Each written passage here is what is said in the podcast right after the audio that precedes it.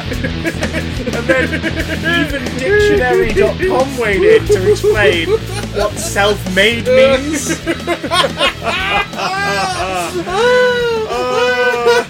Oh, Uh, But if you ask fantastic. anybody who's ever followed Kylie Jenner, we're all just haters.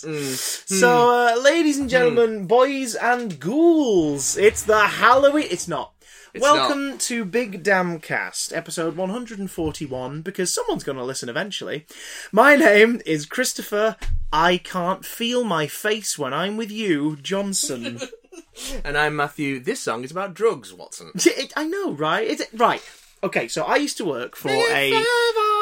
I used to. Is this about drugs? It's not about drugs. I used to work for. Uh, not many people know this, but I used to work for a large children's entertainment uh, broadcasting company. Really? Yeah, That passed and- me by completely. And once upon a time in Mexico, In Mexico. there was a trailer for a, a, a summer. They, they did like strip things over the, the holiday periods, like strip sort of um, that's market- not, that's not camp- appropriate for a children's TV stripped station. marketing. So like a specific banner or title for that holiday, that half term period. Yes! And one summer, uh, or just before the summer, they started playing stuff for their Friday slot, and they used Katy Perry's Last Friday Night in the trailer.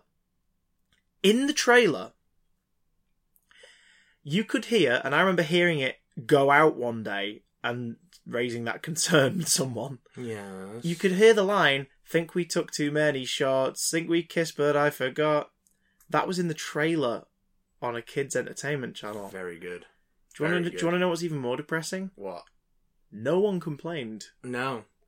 which means no parent paid attention long enough No. to hear that line on the thing their kid was watching. Maybe you're just a prude, Chris. Maybe I'm amazed at the way you love me all the time.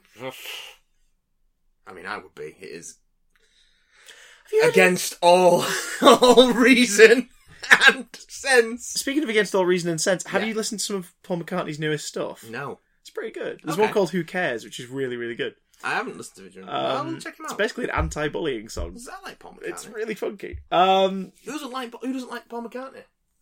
uh, d- uh, d- d- Apart from Heather. d- yeah. oh, she gave him one leg up in the times. So, fuck um, you. Boo! Fuck you! she's never gonna hear this or care. Boo! Like the like what I've just said is gonna damage her at all. It was practically arm.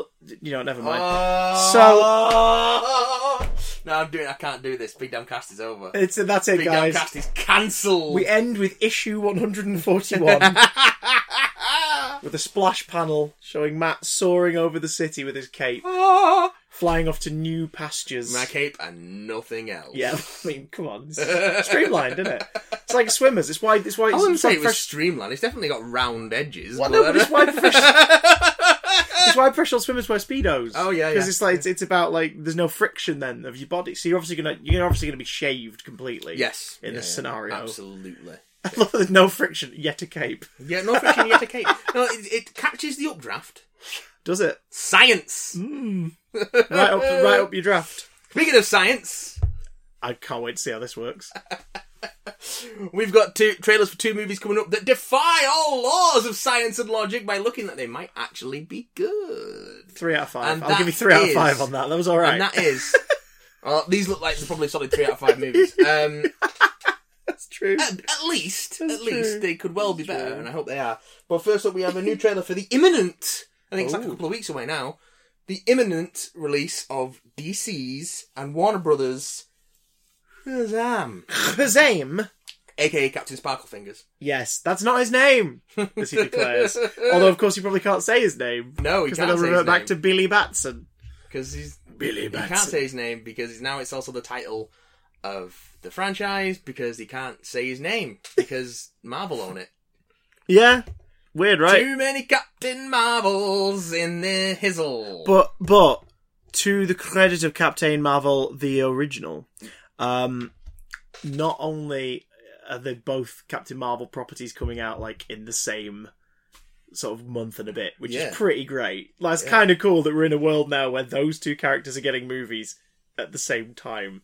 yeah, but also um, with all the controversy that's been going on with Captain Marvel, people getting really the, the man the man. Let's face it, the man baby complainers. It's not really it's not really a controversy as much as it is people who are not necessarily stable or happy projecting their own self-loathing on Brie Larson. Yeah, but they have been met with a sort of hey, hey, shut the fuck up the fuck defense up. from Zachary Levi, who, Oh, who yeah. put a video out Yeah, yeah. saying like, hey, people look like I'm Hey. Captain Marvel for all these reasons.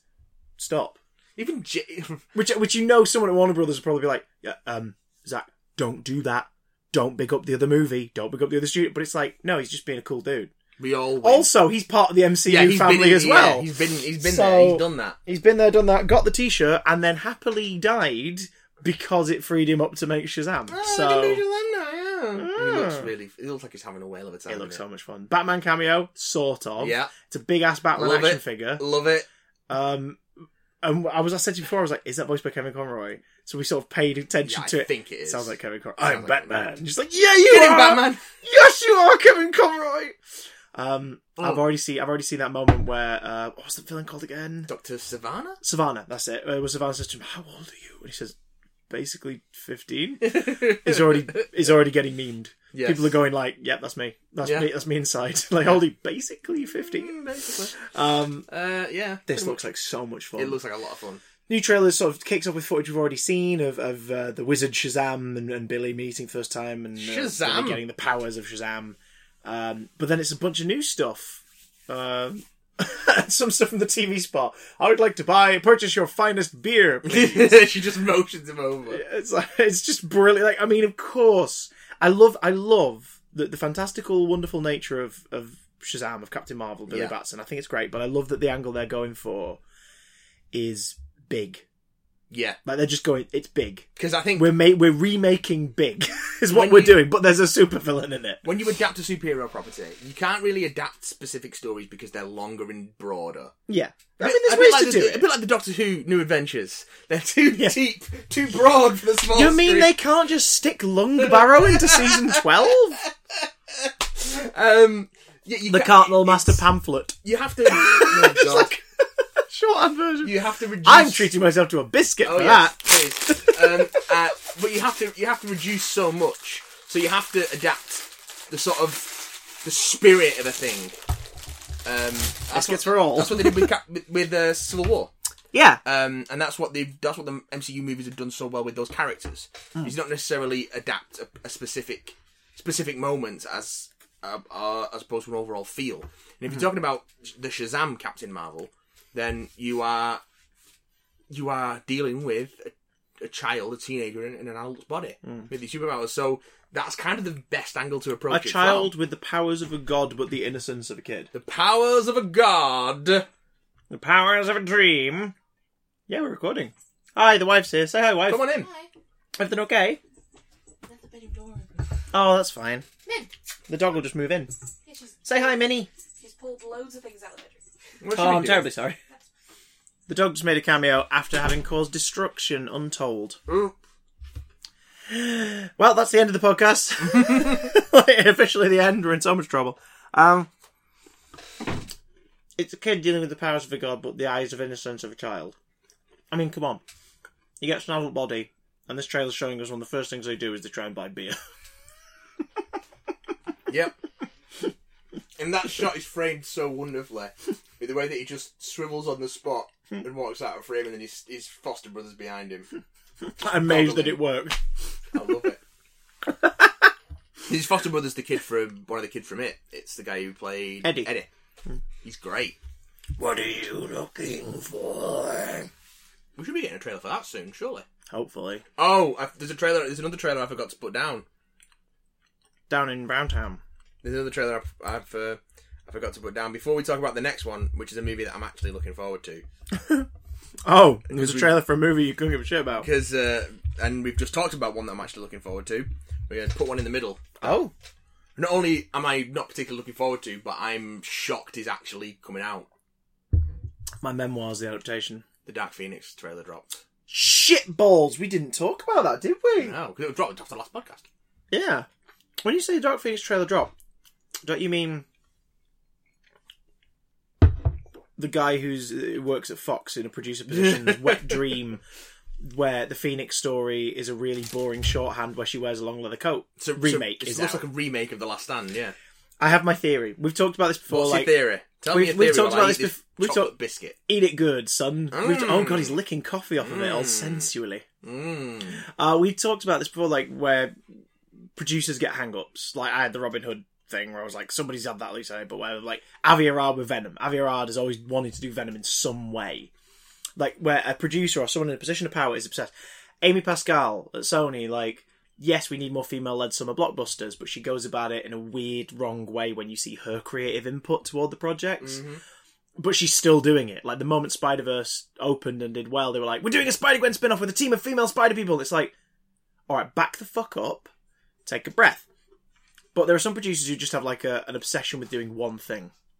Someone at Fox loves the idea of Jean Grey turning into the Phoenix as a split personality and wearing a long leather coat while she broods. Yeah. That's their idea of the Phoenix, and they are det- like it's it's the John Peters giant spider.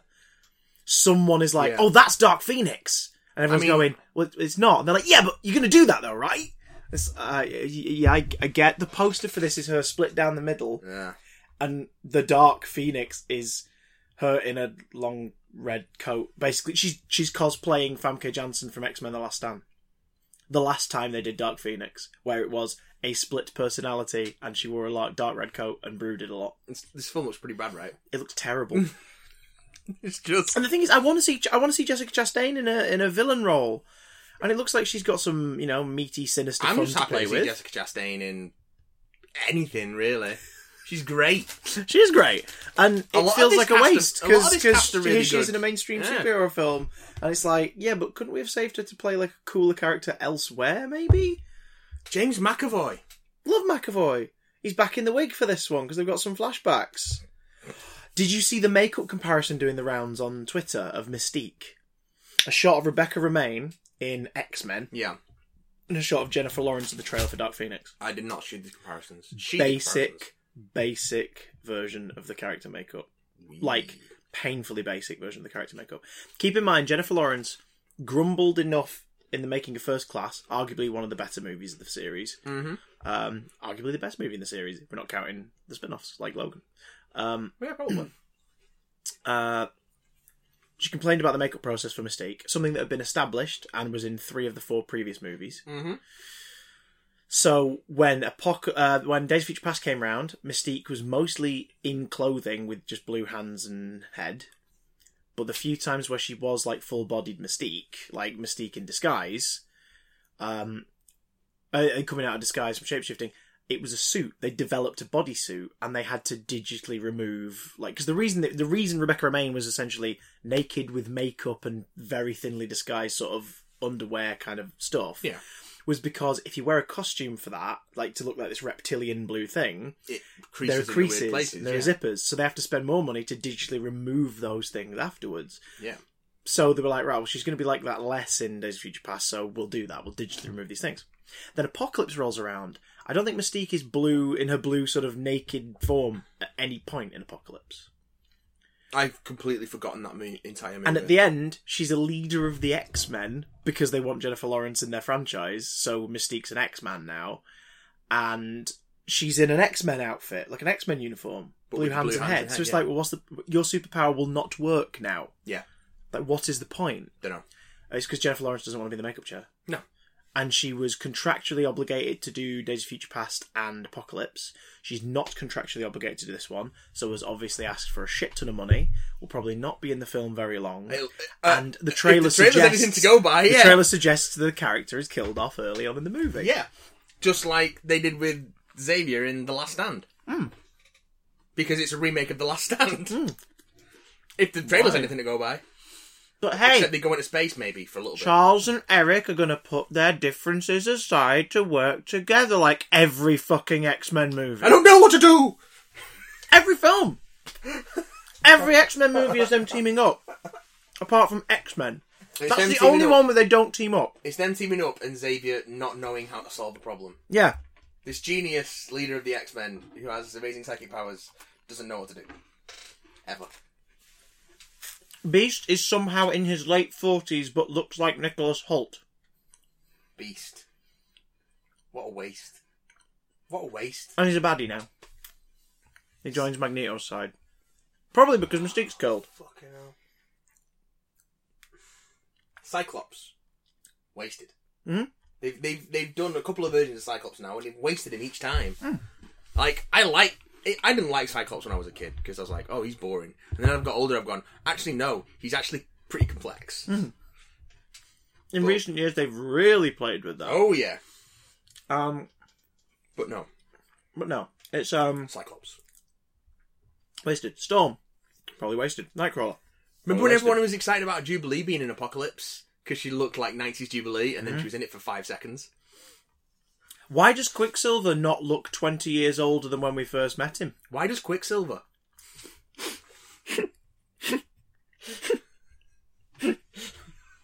Oh, that's good. um, right, so d- correct me if I'm wrong. You're the you're the ex expert. I'm the expert In this- in, in the this room, room? In the room. I mean, there's the extent of X Men collection down there.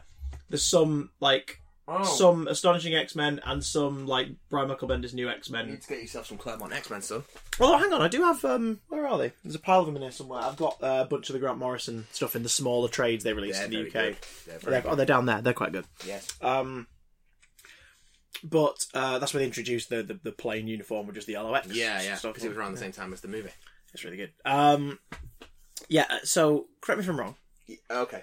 You probably will. The Dark Phoenix stuff and the Phoenix storyline, this, that, and the other, delves into the Shi'ar yes. and the Kree in the books. Not the Kree so much. Okay, the Shi'ar and the Kree are at war with each other in some way. I know the Kree. I know the Kree and the Skrulls have always been a Not a at that headbutt. point. Okay. Um, It's mainly the Shi'ar that appear in it. The Korean scrolls do appear briefly in the story, but not really as a, a player as players. because as far as I can tell, the Skrulls are in the same pool as Quicksilver. In that Fox can use them, I think so. Yeah. um, or Fox as they were at this point, because obviously it's in flux at the minute. Yeah, because it's, it's been 20th century flux. it's been like, they can scuttlebutt use them. from day one about this move Ed, that Jessica Chastain's character is a scroll. Mm. But she she scrolls defi- are in it. But I don't think she will. I think they'll make it the Shi'ar Probably in some way. makes sense Um, because Charles, like in the comics, Charles has a romance with with Lalandra. Lilandra, who's the queen of the Shi'ar. Yeah, or- the, the, uh, when she first appears, Like Oh. the Empress she's of the on the Shi'ar? run. She's the deposed empress. Mhm. Her her madman. and she's brother like, is "Oh, taken I'm over." sexually attracted to this bald, crippled Yeah, man well, it's who like- always screws people over She- because he's a dick." She she creates a This psychic trailer link with him implies on that her he, way he to wipes her Earth. memory when she's a child. Yeah. What? Yeah. Why? Which he did. Which So- he, to be fair, he did. Uh, he has done that to other characters before. Yeah. So- Um, The way that Phoenix plays out. but that doesn't make him a nice person. Charles Right. is a dick. yeah. Let's Zig have let's is- have the Zig is- fatherly. Char- Let's have the fatherly, non-complicated Patrick Stewart version back, please, where he is just, "Hi, I'm a really powerful mutant, and I'm looking after these kids, and secretly, I'm trying to keep these bad The thing people is, away." if you- if With some you- of my older students, we're trying to keep these bad mutants from ruining things quietly without anyone knowing we're As doing soon it. as you scratch the surface of the character in comics, he ceases to be that almost immediately. Mm. Even going back to the very earliest X Men books, where he would like fake his own death to manipulate his students, and Yeah. harbored a secret crush on Jean Grey for years and years and years. Yeah. when Oh, she yeah. was sixteen. yeah, when she was Marvel Girl. Yeah, yeah. Oh, good lord! But the way Dark Phoenix plays out in the comics is like, um, so Ugh. There's a whole there's a whole thing where Jean is cosmically empowered and everyone thinks she's dead, but then she's not. And she comes back, and then she just keeps getting more and more and more and more powerful. And it turns out she's a vessel for something called the Phoenix Force, which is this powerful primordial cosmic space force. entity of Yep. sorts. Um, sh- uh, sh- the Hellfire Club and Jason Wingard, aka Ma- Mastermind, try and manipulate her, and that sort of pushes her over the edge into full on Dark Phoenix mode. She fucks off into space after fucking up the X Men, and um, d- basically dest- just destroys a star, feeds on a star, and destroys an entire solar system. Hum nom nom nom nom. Basically. Oh dear. Which and it's Shi'ar territory, Yeah. and it's like you get the sort of final transmissions from the Shi'ar ship as the Phoenix is just destroying it. And then I, uh, and this is this is after Lilandra and the Shi'ar Empire have already been introduced. Like Ch- Xavier is with Lilandra in the Shi'ar at this point Yeah. because he's he's left the X Men behind under Cyclops' command, and now he's living in space, fucking pretty much. Um, or a- lying, lying there and being he's a trophy husband. Yeah. That's Yeah. that's straight up what he is. He's, the, he's the queen. He's the queen's consort. Um, and anyway, she she comes she comes back to Earth, and Xenia manages to come along, and So it's just like, of all the people that our queen could have picked, yeah, but you don't understand. He can do he things. can do things. Um, so he so Jean comes back to Earth. Xenia He's in the follows corner her. doing Sudoku while Yeah. she's having a night of rampant passion Pretty much. in her head. and um, and Xavier manages to to put back the block, the mental blocks in her head that that, that cut off her connection to the Phoenix Force. But the Shi'ar are like, well, she still destroyed that whole entire fucking solar system, so they put her on trial. She's trial by combat. The Kree and the Skrulls are there and like, yeah, we want to get rid of her as well. And they try and throw it a little so that she dies. Any so that she dies, but she ends up dying anyway. Um, she kind of commits suicide because she knows that she can't control. Even with the box back in place, she can't control the Phoenix Force. And then This thing is going to take over. yeah. So Jean is an innocent victim, essentially, in this whole story. Um, this, To a well, point, to a kind of. point, to a point. It's like th- when they bring back Jean Grey later on, it's revealed that this was all the Phoenix Force impersonating Jean Grey, while the real Jean was in a cocoon from where she initially, originally, supposedly died. Ah. Okay. So basically, something that would require months and months of storytelling and investment from an audience member. They built up, up to it over like two years or something. So what you're saying is, it would work better in say like a TV series Mhm. or a shorter series of movies that are a lot more personal and small, and we get to know these characters. So by the time movie three, four rolls around and this shit kicks in, you're like, oh no, oh Gene. Instead of last we met in the last movie, The oh now we have to care about her. yeah, the reason that it's never really worked on film is because they've never really done the work to make you give a fuck about Jean Grey beforehand. And also, this is yet again comic book adaptation adapting something we've already seen. Yeah. In Bo- ways botched that we've already botched seen as it. it was, but Like- yeah. not only are they adapting it in way they're adapting something they've already adapted, but it looks like they're adapting it in pretty much the same way, down to some of the visuals, which have nothing, which have no roots in the visuals of the source material. Like I could get it if they were both referencing the same source, but they're not. Yeah. like they're both adapting that finish, but not visually. That that long red leather coat look, that's just from Last Stand. It's got nought to do with Dark Phoenix. Nah. Wow. So we're really excited about this film. Um But I am actually genuinely really excited about the next film we're going to talk about. What the balls? Hellboy. Hellboy. So I'm just gonna say what the, The new balls. Hellboy movie. We got a new trailer. We got a Red Band trailer.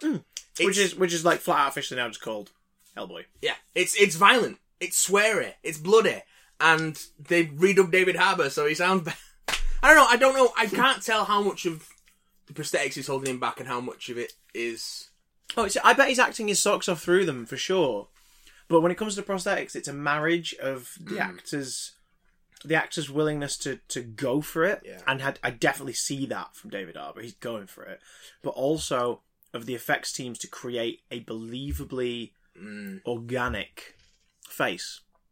I like Um, the prosthetics in this, from what I've seen of them though. I like the design. I, I I- I know one thing threw me off for ages was like he doesn't look right. He doesn't look right. It's his jaw, and then I realized it's because his jaws really is the length of his chin. His jaw's really been highlighted by the fact that he's, he's got curtains. Yeah. Like his hair's mostly down, which is odd because Hellboy, I'm used to him having it all pulled back in a little pony. Yeah. So, which he does seem to have in some of the shots. So Yeah. it is there. Yeah, he changed his Um, hairstyle. It's fine. But that that was threw throwing me off a bit. But then the more I watch it, because I've I, I, have you been around many sort of actors in prosthetics? Not, no, no, not really. it, it is an odd thing when you see him up close. I, I've worked Yeah. again for wh- when I worked with this uh, John's Entertainment Organization. Yeah. uh, Um, I got to do behind the scenes on on uh, like Doctor Who spin-offs and and stuff at BBC Wales, and I worked a few times with uh, character actor Dan Starkey, who's famous for playing like Sontarans and Doctor Who and things like that. Um, Yes. and I got to work with him a few times. I got to work with a lovely comedian called Tom Bell. Uh, this was on a show called Wizards vs Aliens, and they they're heavy prosthetics, Mm. and but they look they they kind of look real. Mm. Like you know they're not. When you're around them, you're like, I know that's not real. But when you're talking to me, that Yeah. face doesn't look like you're puppeteering something. Yeah. It looks like it's part of every. uh, When you're talking, your whole head is it looks like it I- your whole head is engaging in the act of talking to me it's not just a mouth and eyes in the middle of a, of a lump do you know what i mean Yes. and yeah, I, yeah. I- there's something about the sculpt of this this face on david arbor where it kind of almost looks a bit more like a lump with his face and eyes I Uh, in get, it I get you. I get you. um that that won't make or break the movie but it could prove to be distracting if- Yeah, yeah. if it if it is that stoic and and you know, I think and, and and also we also have that example to fall back on on Rob Perlman and, and Hellboy and Hellboy Yeah, Two: The Golden yeah. Army, where it was a beautiful marriage of his face and the design. I mean, Ron Perlman's face looks like a prosthetic anyway. yeah, well, he's got again like It he, almost he and doesn't David look he and David real. Arbor are are both as actors, as weird as it sounds, gifted with rather odd faces. Yeah, Like they have very broad features, and and like David Arbor's got tiny little puppy dog eyes hidden in big ass cheeks, Yeah. and like a big jaw. Um, and you know, like Ron Perlman has got like a very sort of sallow face, but like the big upper lip and the uh, the- sorry, the big area above his lip and and everything like it's which is a gift to a character actor because you can you know you're it's in a characterful it's face. a characterful face. Yeah. I think if think of character actors like bloody Ed Wynn, Wallace Shawn, like do you know what I mean? These are Yeah. people Kathy Burke. Do you know what I mean? These Yeah. are people who really really play with the fact that they are not quote unquote beautiful people. Like they, just have really these play with it. Faces that are so I don't know, engaging. I Yeah. guess. Uh, and then there are those wonderful actors who exist on the cusp of it, where Yeah. they're, they're sort of both halfway house. Like John Hamm is a handsome fucker, but when he pulls a goofy ass face, you're like, ooh. John Hamm. He was on David Tennant's podcast last week. Yes, I love that. and he described him. He said, "David says, I think what you've been cursed with is you have, uh, you have the the sensibility. You're an old character actor, an old Hollywood character actor, trapped in an old Hollywood leading man's body. yes. and it's like, oh god, yeah, Yeah, kind of. it is. But do you know what I mean? Like, so, so David Arbor's got such a wonderful face. Um, it seems like they've not enhanced his face. No. They've kind of covered it. Yeah, a little bit, I think. But I'd need to see more close-ups to be sure, because the one thing that annoyed me in this trailer, and this is my one, this is my Yeah. one con, this is my one, you know, con with the Yeah. trailer, is there is no sequence where they just hold on a close-up a of him. couple. There's a, there are some. Well, the, the, yeah, there's a sort of motion like that bit where he's like, "Ugh, "Okay, you're good, let's go," like so stuff he's, like that, he's doing stuff with the prosthetics there. There's there's the uh, the end one liner to Mila which Jovovich. is really good. Yeah, Uh, it's never gonna work. I'm a Capricorn, and you're fucking nuts. but you know, it, it's. I think because we don't have enough shots of that, Yeah, it's making yeah. me go.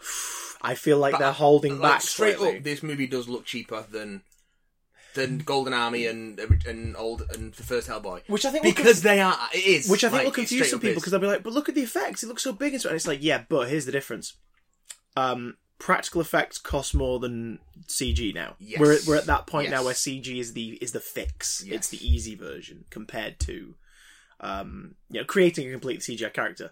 It's not cheap to digitally remove seams and creases out of a blue reptilian skin suit no, for a whole movie No, no, no. because that's painstaking work. But creating an animated character is cheaper than maintaining prosthetics for a certain amount of time. Yeah.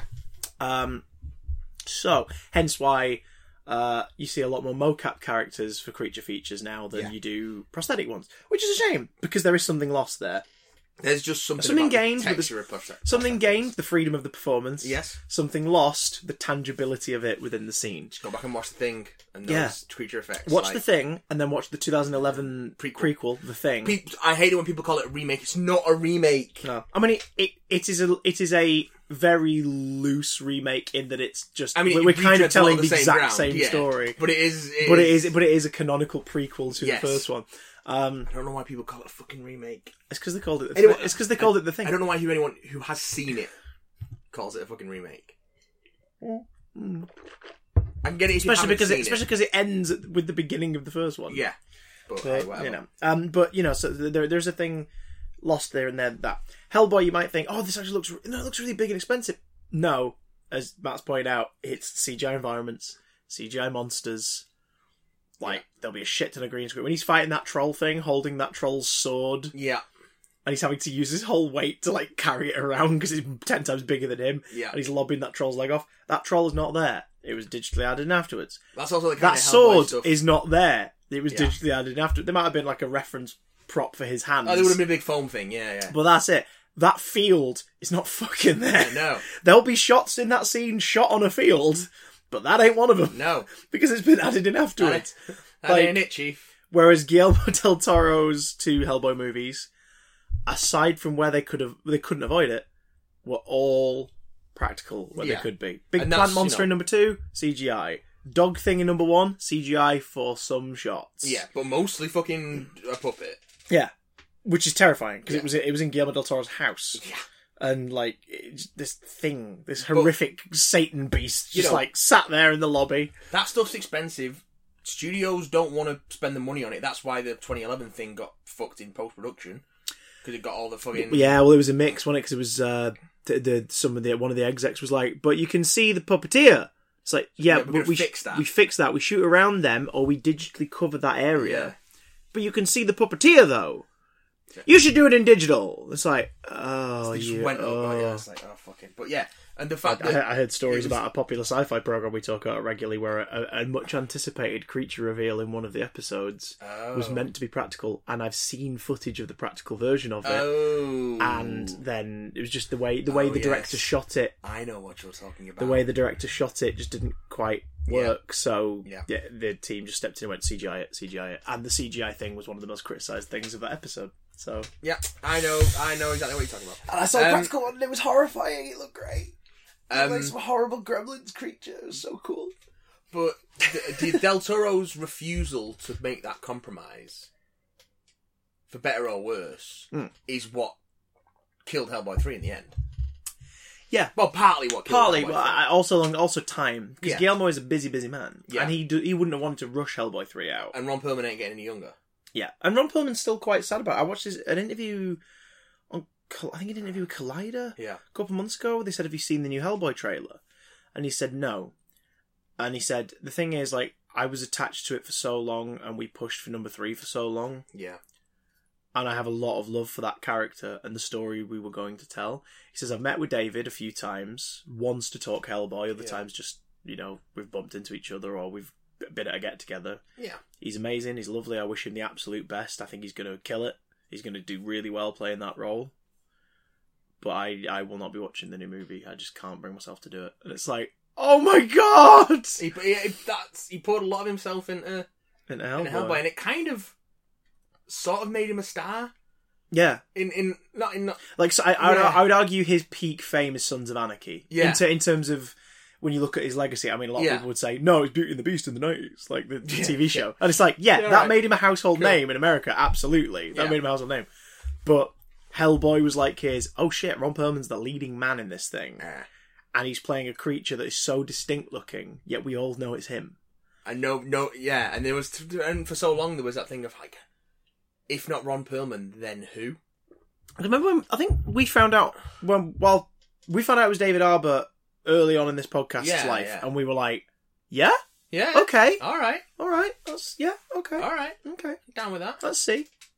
And then we've seen more of David Arbor, uh, David Arbor since, and we're like, yeah, yeah. Yeah. And now we've seen the trailer, and we're like, he's not the thing I'm worried about. No, no. It's, the, it's What's on his face is a bit worrying. But hey, I don't know. I tonally and Ian McShane's in it, Hmm. Ian playing, McShane's in playing this. the John Hurt role, and it so looks I'm like happy. it looks like they've sort of flipped the script on um, their relationship, Hmm. where instead of him being like a very you know sort of almost fragile father figure, there's more of a sort of anti- antagonism between them, A bit of a bit uh, of the deadbeat dad who's yeah. coming to call a favour on bit- his kid, a kind bit of of vibe. resentment for like the way he's treated Hellboy. when it looks like he's come to collect him, Yeah. have you noticed he's in like a really sort of like average looking sort of like London flat Yeah. kind of thing, with a shitty Like- glass window in the corridor It's and all pretty that great. stuff. It's like, oh, I'm looking forward to that. it's pretty great I like the idea um, of domestic Hellboy just yeah. chilling. because there's so much of that in in in the comics. One of the things that's so great is that 'Cause It's mostly set in London and was mostly shot in London yeah. for tax reasons. Yeah. Uh, because yeah, this movie's cheap. Um, that's why it's getting made. Um, but there is the, it's uh, there is a, a, a fe- a sense in the comics that Hellboy is an established part of this world, and a lot of people don't really bat an eyelid when they meet him. Yeah. So like this sort of Well, there's, a that nice bit certain- in the first yeah. trailer that suggests maybe the world's getting used to him in this one. Yeah, The yeah. bit where the guy shoots him, he's I'm on your side! And he Sorry, goes like, alright. which is pretty good. So he just sees a big hulking red thing and Yeah. shoots, and it's like, whoa! But his reaction again is so funny, just like, whoa, whoa, whoa, whoa! Whoa! Like panicked arms in the air, like, God damn it! But there is that there is that sense in the comics that there is a certain level of weirdness already in this Oh, world. yeah, That- yeah. and so it's Those books not are as bizarre. Like they yeah. they get dark and Lovecraftian in their. lo- You know what? Well, this, this what they're adapting here looks like they're jumping in and like like that the second half of the Hellboy stuff where now it starts getting really dark Mm-hmm. and uh, sort of fatalistic in a way. Um, Yeah, I mean the creatures look straight out of Resident Evil. yeah, Um, I mean, not just Mila Jovovich. Yeah, well, that might be why I think Resident Evil. Was good. Yeah, the Resident Evil creatures in the movies didn't look anything No, like the no. creatures from Resident Evil. Where was the giant tarantula? Yeah. Um, I mean, Neil Marshall's a good. where was the really good giant choice to snake? direct It this was a because really big snake. We know Neil. Oh, It was a big snake. Uh, don't go. Uh, could have been a Jill sandwich. Don't, Um, don't even joke because I'm going to be playing the remake of that game with better voice acting, uh, the same terrible dialogue, but better Well, voice acting. and no live action cutscene at the start, which is great. Uh, uh, maybe I'll just play the PS1 version. No, it's terrible. Play them both, Um, alternate, Just- at the same time, I'll do one in each hand. Um, and the games. hey! So, um, Uh, but yeah, I mean, Neil Marshall's. That's why he's such a good choice for this movie because he can do really effective horror with teeth, mm, so to speak, on a on a budget. And I think that was the thing that was missing from the Del Toro Hellboy movies is they did have a horror bent because Hmm. it's a Del Toro project and everything does that he does, but it, it didn't quite have the it didn't quite go far enough yeah, in in some he, respects. he lent into the fantasy a bit more. Yeah, rather Like, than- the, rather ho- than the horror, horror. trappings, but it was the first one's more horror. I mean, I'm sacrilegious because my favorite of the two. I'm sac- according to my wife, I'm sacrilegious yeah. because my favorite of the two. We've got the animated ones there as well. Oh, nice. Uh, I've seen those. My favorite of the two is the Golden Army. I think the Golden Army is the better of the two. See, don't say that around Lucy because she'll she'll harm you. Well, it's not got fucking what's his name in it. Um, the useless agent audience surrogate character. True, but um, yep, no, that's about it.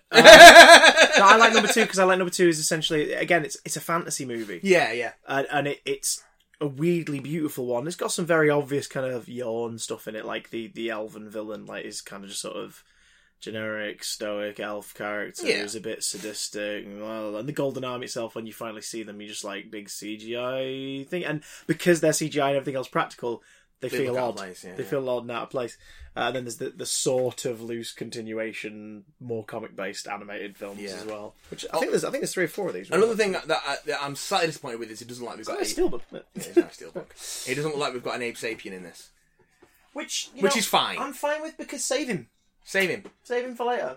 Save him because we've got some other BPRD folks. Yeah. we've got no Abe. As long as we Sapien. don't have Seth MacFarlane voicing a gas thing, that's that's the one thing I don't like about number two. I don't know. It's fine. It's fine, but his perfor- Fine. his performance feels like a, a voice actor performance. Yeah. like it feels like an animated voiceover. Yeah. and I don't mean that as like a, a diss because you know me, I love my voice, I love my voiceover boys and goyles, but some can straddle that line Yeah. well. Like Winnie the Pooh in Christopher Robin Yeah. didn't feel like a cartoon voiceover. Yeah. Whereas Seth MacFarlane uh, in Hellboy 2 does feel like a cartoon voiceover. I'm, I'm, I'm cautiously optimistic about Hellboy. I think it's going to be pretty good. I, I want to I want to have fun. I really want to like it, so I hope it's good. And Ian because I McShane. Like it. Ian McShane. And where else are we going to get more Ian Mixture? Oh, wait, American Gods Daniel in a Day week. turns into a panther or a leopard, or I can't True. tell what it is in the shots. It looks Some kind of big cat. It looks bluey green, Some kind of big werecat. and it's in a church. Yeah, and they're fighting the big troll with um a p- pig rhino face, who is a character from the comics, but whose name I cannot remember. Pig Rhino face troll. And Baba Yaga's in it, and her chicken leg house. Was that what was peeking behind the curtain? I'm assuming that's Baba Yaga because just before Oh. that you see the shot of her chicken leg house. Comics are weird, Going guys. into the weirder bits of Hellboys, I'm I'm looking forward to the movie kind of playing with that. So Comics are weird. Do you know what else is weird? the way subscription services are trying to kill us with uh, slowly draining our wallet away one subscription at a time. That is weird, but hey, at least if they're putting their, their like their time and effort Yeah. and, and putting their money where their mouth is and giving us incredible quality content, Well, then I you know, don't Netflix is a okay hit ratio. that's true. But look at it this way: a lot of households will buy, say, like uh, you know, five or six new DVDs a month. Like I, I used to sort of be like that, and I am occasionally now, where like a film I want comes out and I buy it like on release day. Yeah. Nowadays, I sort of have a bit more restraint unless I really want to watch it right away. It Hmm. comes out and I go right, Amazon wishlist. I'll pick it up in a couple of months when it's a bit cheaper. like there we go. Yeah. But if you're buying like four or five DVD, new DVDs a month, DVDs, not even Blu-rays, you're spending about 50, 60 quid. Yeah. You can spend that 50, 60 quid on services that provide you with endless reams of entertainment. Endless content. so I kind of get it in a way. Literal endless content. I don't think anyone's going to be running to purchase um, Shudder. Shudder based on the trailer for its latest It's first. project. It's, yeah, this is his first original. project. It's a series. Picture the scene, boys and girls. Picture the scene. It's a mini Boys series. It's and a ghouls. si- Boils and ghouls. six episode miniseries, I I believe. think so. Yeah. Based off of a popular 80s horror I mean, comedy property. Popular's a strong word. okay, a, a, a, uh, a, a beloved Cult. cult. A yeah, cult. that's the one. A cult Uh, 80s comedy horror um, uh, fr- uh, franchise, if you will, Franchise. It was definitely a franchise. that featured puppets, Puppets. heavily, little creatures, these puppets running amok, Yeah. causing chaos in Yeah. small rural America, Yeah. getting all up in your face piece, Yeah. multiplying like crazy.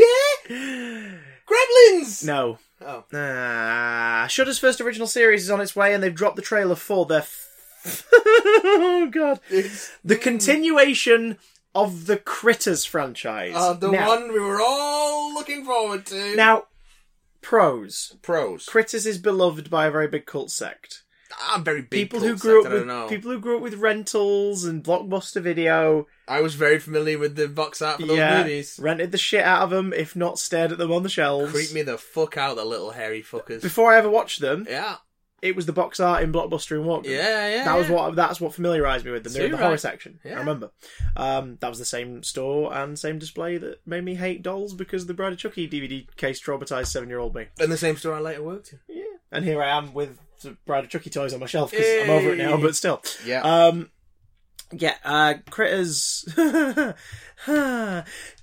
you pointed out to me before this. Critters was written before Gremlins. yeah, but it wasn't produced until after. Till after because Gremlins did really well. And then you got a wave, a wave of films like Ghoulies and and and Troll, and stuff. the first Troll. troll, troll, the first troll. Yeah. But stuff that was the first and technically only troll, really. and stuff that was like, I mean, certainly with Ghoulies as well. Like it was, it, it existed pre.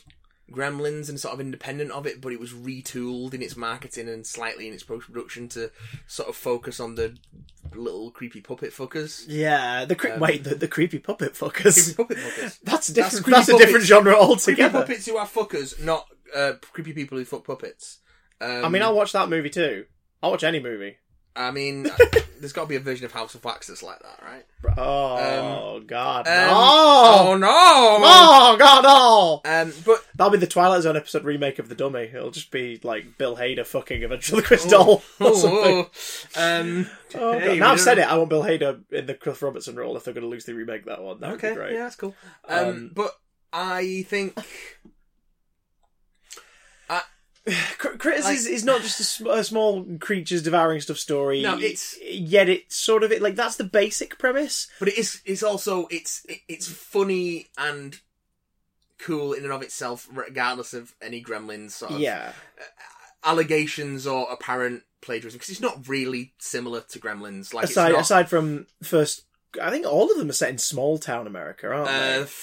th- no the third one is set in like an an apartment building in, in the city Um, sorry, not knocking off Gremlins. You said yeah not ripping off Gremlins. and the fourth one is set in space in Oh, the of future Course. Of course. and it has Brad Dourif in it Of course. and uh, Angela Bassett oh God, yeah. and Oh, who, who, which, and Leo which- from Twin Peaks I was gonna say, which, speaking of Leo, which famous movie actor debuted? His made his film Uh, Leonardo debut. DiCaprio was in three Oh no, it wasn't his film debut. Was it Gil- Gilbert Grape? Was his debut? no his And then debut this. was Chris Ray Oh, Chris Reeve was his debut. Yeah. Oh, that's that's the first thing he was in Mm.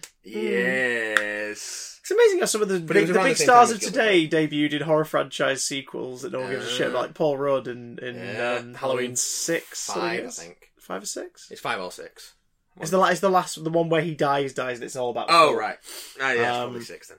But it's so strange. It's just like, oh god, there's little Leonardo DiCaprio in Critters Three. Yeah, it's not a good movie, but those first two are pretty fun. They're fun. Like- I enjoy. I enjoy them to the point where I have them. Like I, I saw enough of them to go. I'll buy the box set. Yeah, and I uh, Terrence did. Mann's in all of them. Yeah, God. So they are they are vicious little flesh eating monsters that turn into balls. They're like little hedgehogs, but they have a massive mouthful of loads Like of a- rose they, they, teeth. they have maws. Yeah, they, have a they- maw. They can roll into balls and roll around, and they can fire poison quills from their back like porcupines, uh, which will like paralyze you so they can feast. They have a very cruel sense of humor.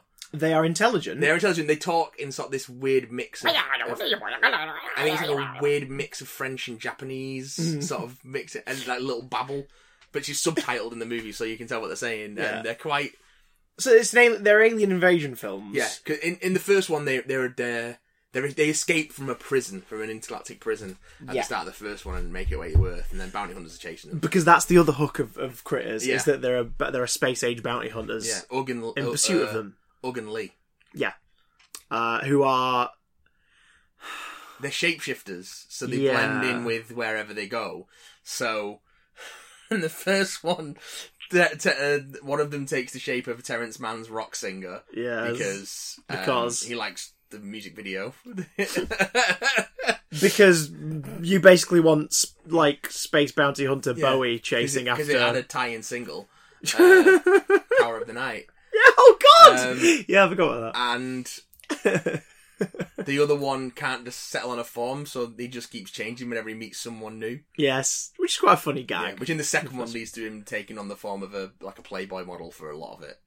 So probably Oh first- yeah, that's why he takes them from Flynn Model because he likes it, not because they want to put a Well, Playboy model on the that's, posters. That's how they. Uh, they well, they weren't in the posters. Yeah, the, cri- the posters are just close-ups of the yeah, critters. yeah, it's like- These posters are completely indistinguishable Yeah. from each other because they're all all the just same. picture of critter. and they're not like yeah it's just um but yeah to the point where he first mor- morphs into the playboy model and he's got and he morphs it and he has a staple in his midriff yes, because that's oh, what the yeah. centerfold is and then peels it out Oh. so yeah those first two are pretty fun There's some fun stuff in there, Um, but the thing is, they're not. they're not great Yeah, there's a reason. There's a fun. reason why all these reactionary Gremlins-related movies came out. Yet we all still only really talk about Gremlins. yeah it's because Gremlins was the only good movie of yeah, that boom. yeah Um, but Critters was fun. Yeah.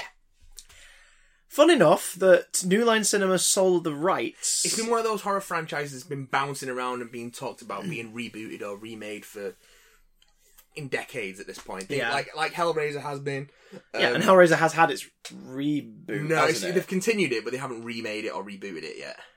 Oh, they that was keep it. Yeah, doing but, but they, sequels. they've recast Pinhead. Yes. And originally he auditioned for a remake, but then they it turned out No, no, he, he auditioned for. Or or, or, That is, it, or one is he particular. signed on to play him if they remake it? Something no, stupid like no, that. no. It's just it, it was it was his own project. It wasn't a remake. Oh, It was okay. always a sequel. Yeah. Um, but they couldn't get Doug Bradley back for one of the sequels, so they had to recast someone else. And the sequel after that, they they did a proper audition process for it and got Okay. someone else. Oh, so there's been three Pinheads. Yes. Bleeding hell. And um and That's why I it's thought there was a currently remake. in- That's- it's currently in limbo. Um, so to speak. Um, yeah, uh, we've been talking about doing a new version of the Blob with Samuel L. Jackson. Um, Why? I don't know. Why I- Samuel L. well, Jackson? That's got to be one of those where he's gone out and I said, don't know. this is what a studio said to him, Sam, what movie do you want to make? And he's gone like, I really like The Blob, and they've gone, all right, let's do a version of The Blob. really, Sam? The perfect version of The Um, Blob exists. It's the '80s remake. Yeah, yeah. That that is a pretty great film. It's horrible. it's horrifying. I love it. It's w- fucking Sha- terrifying. Shawnee Shawnee Smith. Smith. Child. Shawnee Smith Yeah. and um, fucking ah, the what was the guy called? I don't know. I can't remember. I'm gonna look it up. Thinking about everyone always says "Oh, obviously Steve McQueen original, nine- like the Blob. But the no, 89 like one. you want to see you want to see that It- concept done. Kevin Dillon. Kevin Dillon. You want to see that concept done in a way where it's horrifying? You watch the '80s version of the Blob Yeah. because it is like, oh, it eats people. Yeah, they, it's basically a it's basically a giant sentient The, fi- stomach. the 50s one is just boring. Like, Yeah. It's straight up boring. it just has an iconic shot in it And it's Steve of McQueen. it pouring out of the Yeah. cinema. Like it has an iconic shot. and That's it's, it. And it's an early Steve McQueen role, so people, you know, remember it for that. Yeah. Um, Whereas in reality, the true it's- horror of it is best. Yeah. So don't remake that. Um, They're now, funny, though. there is nothing wrong with horror franchises carrying on. I mean, we we'd be hypocritical if we said that it was a bad idea to carry on a done franchise because we're fans of that shit. Like Yeah. we do enjoy that stuff, and some franchises do continue to live on and then move to TV. Um, for example, the Exorcist TV series, Which I've watched most of the first season of, and I quite Yeah. enjoy. and it- it's not it's not necessarily a follow on from the films, is it? It's more of a sort of To clarify that would be to give Spoiler. too much away. okay, so it is connected to the films. Yeah. Okay then, right? So But exactly how? because if it wasn't, you'd just Yeah. say yes, it's separate. Exa- exactly how and why to, to explain Time how travel. would be would, would would be to give too much. away. alternate universe. Oh my god, it's an alternate universe. No, it's not. Okay. It's not an alternate Um, universe. It is not an alternate universe. The Exorcist extended universe. The E yes. Um, so it can be, EU. so it can be done. Um, uh, Freddy's Nightmares doesn't really count because that was obviously just anthology horror stories with Yeah. Freddy narrating them Yeah, for reasons, and then he appeared in like one of them. and that's a charitable sort of Yeah. interpretation of that. Um, I Tales, of, Tales from the Crypt went from the other way from being an anthology TV show to being a series of anthology films. yeah.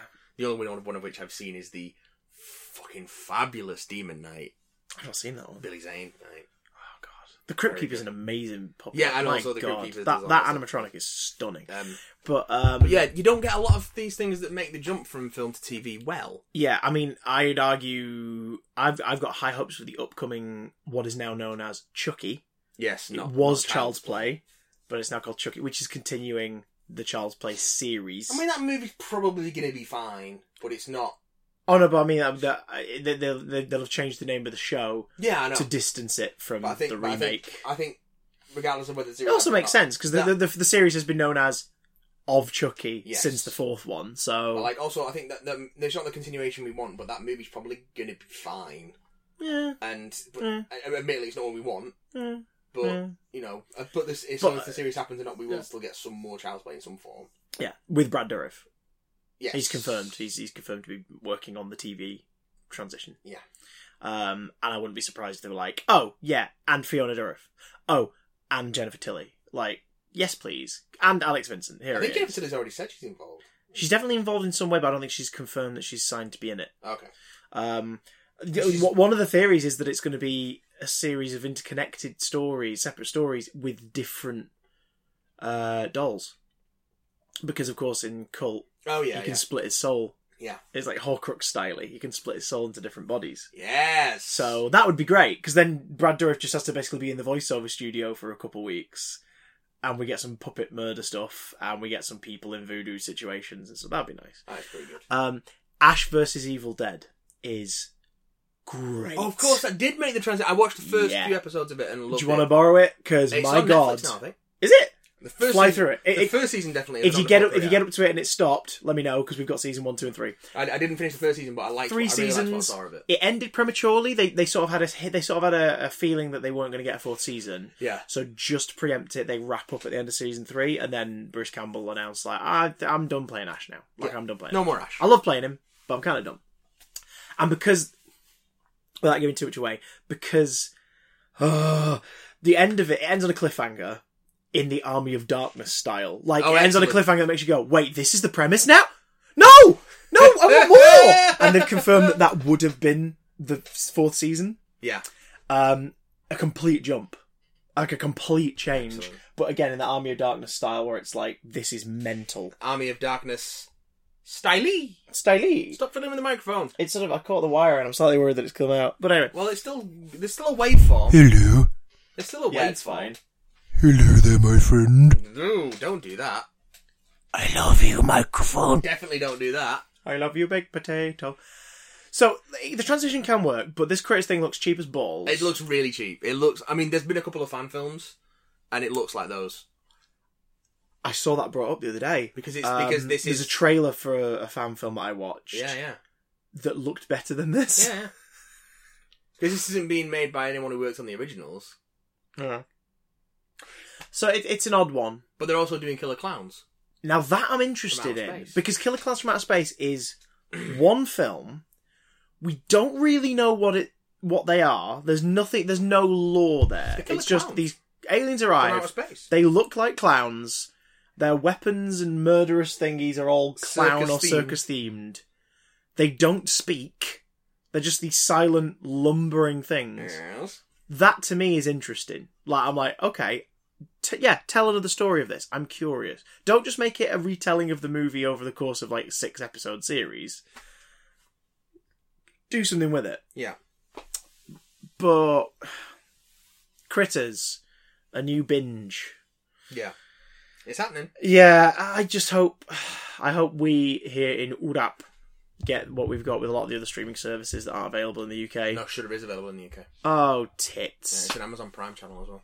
Oh But you have to no, the Prime channels are yeah, channels that you yeah. subscribe to within Amazon Prime. I, w- I wonder if we'll get like Ep One free, and that's like Ah, the maybe. trail for it because I don't they've know. they've done that with a couple of things before. They've just gone, here's the first Yeah. one, yeah. go watch the rest. I don't know. So- I wouldn't try and sell a subscription service off the back of this. 'cause It looks hella cheap, yeah, but the movie selection on Shudder is really, really good. yeah, that's Like, the amount, the amount of stuff that's that's on there the- is like because a lot of like the the more obscure horror stuff that I really want to see isn't on Netflix or Amazon Prime.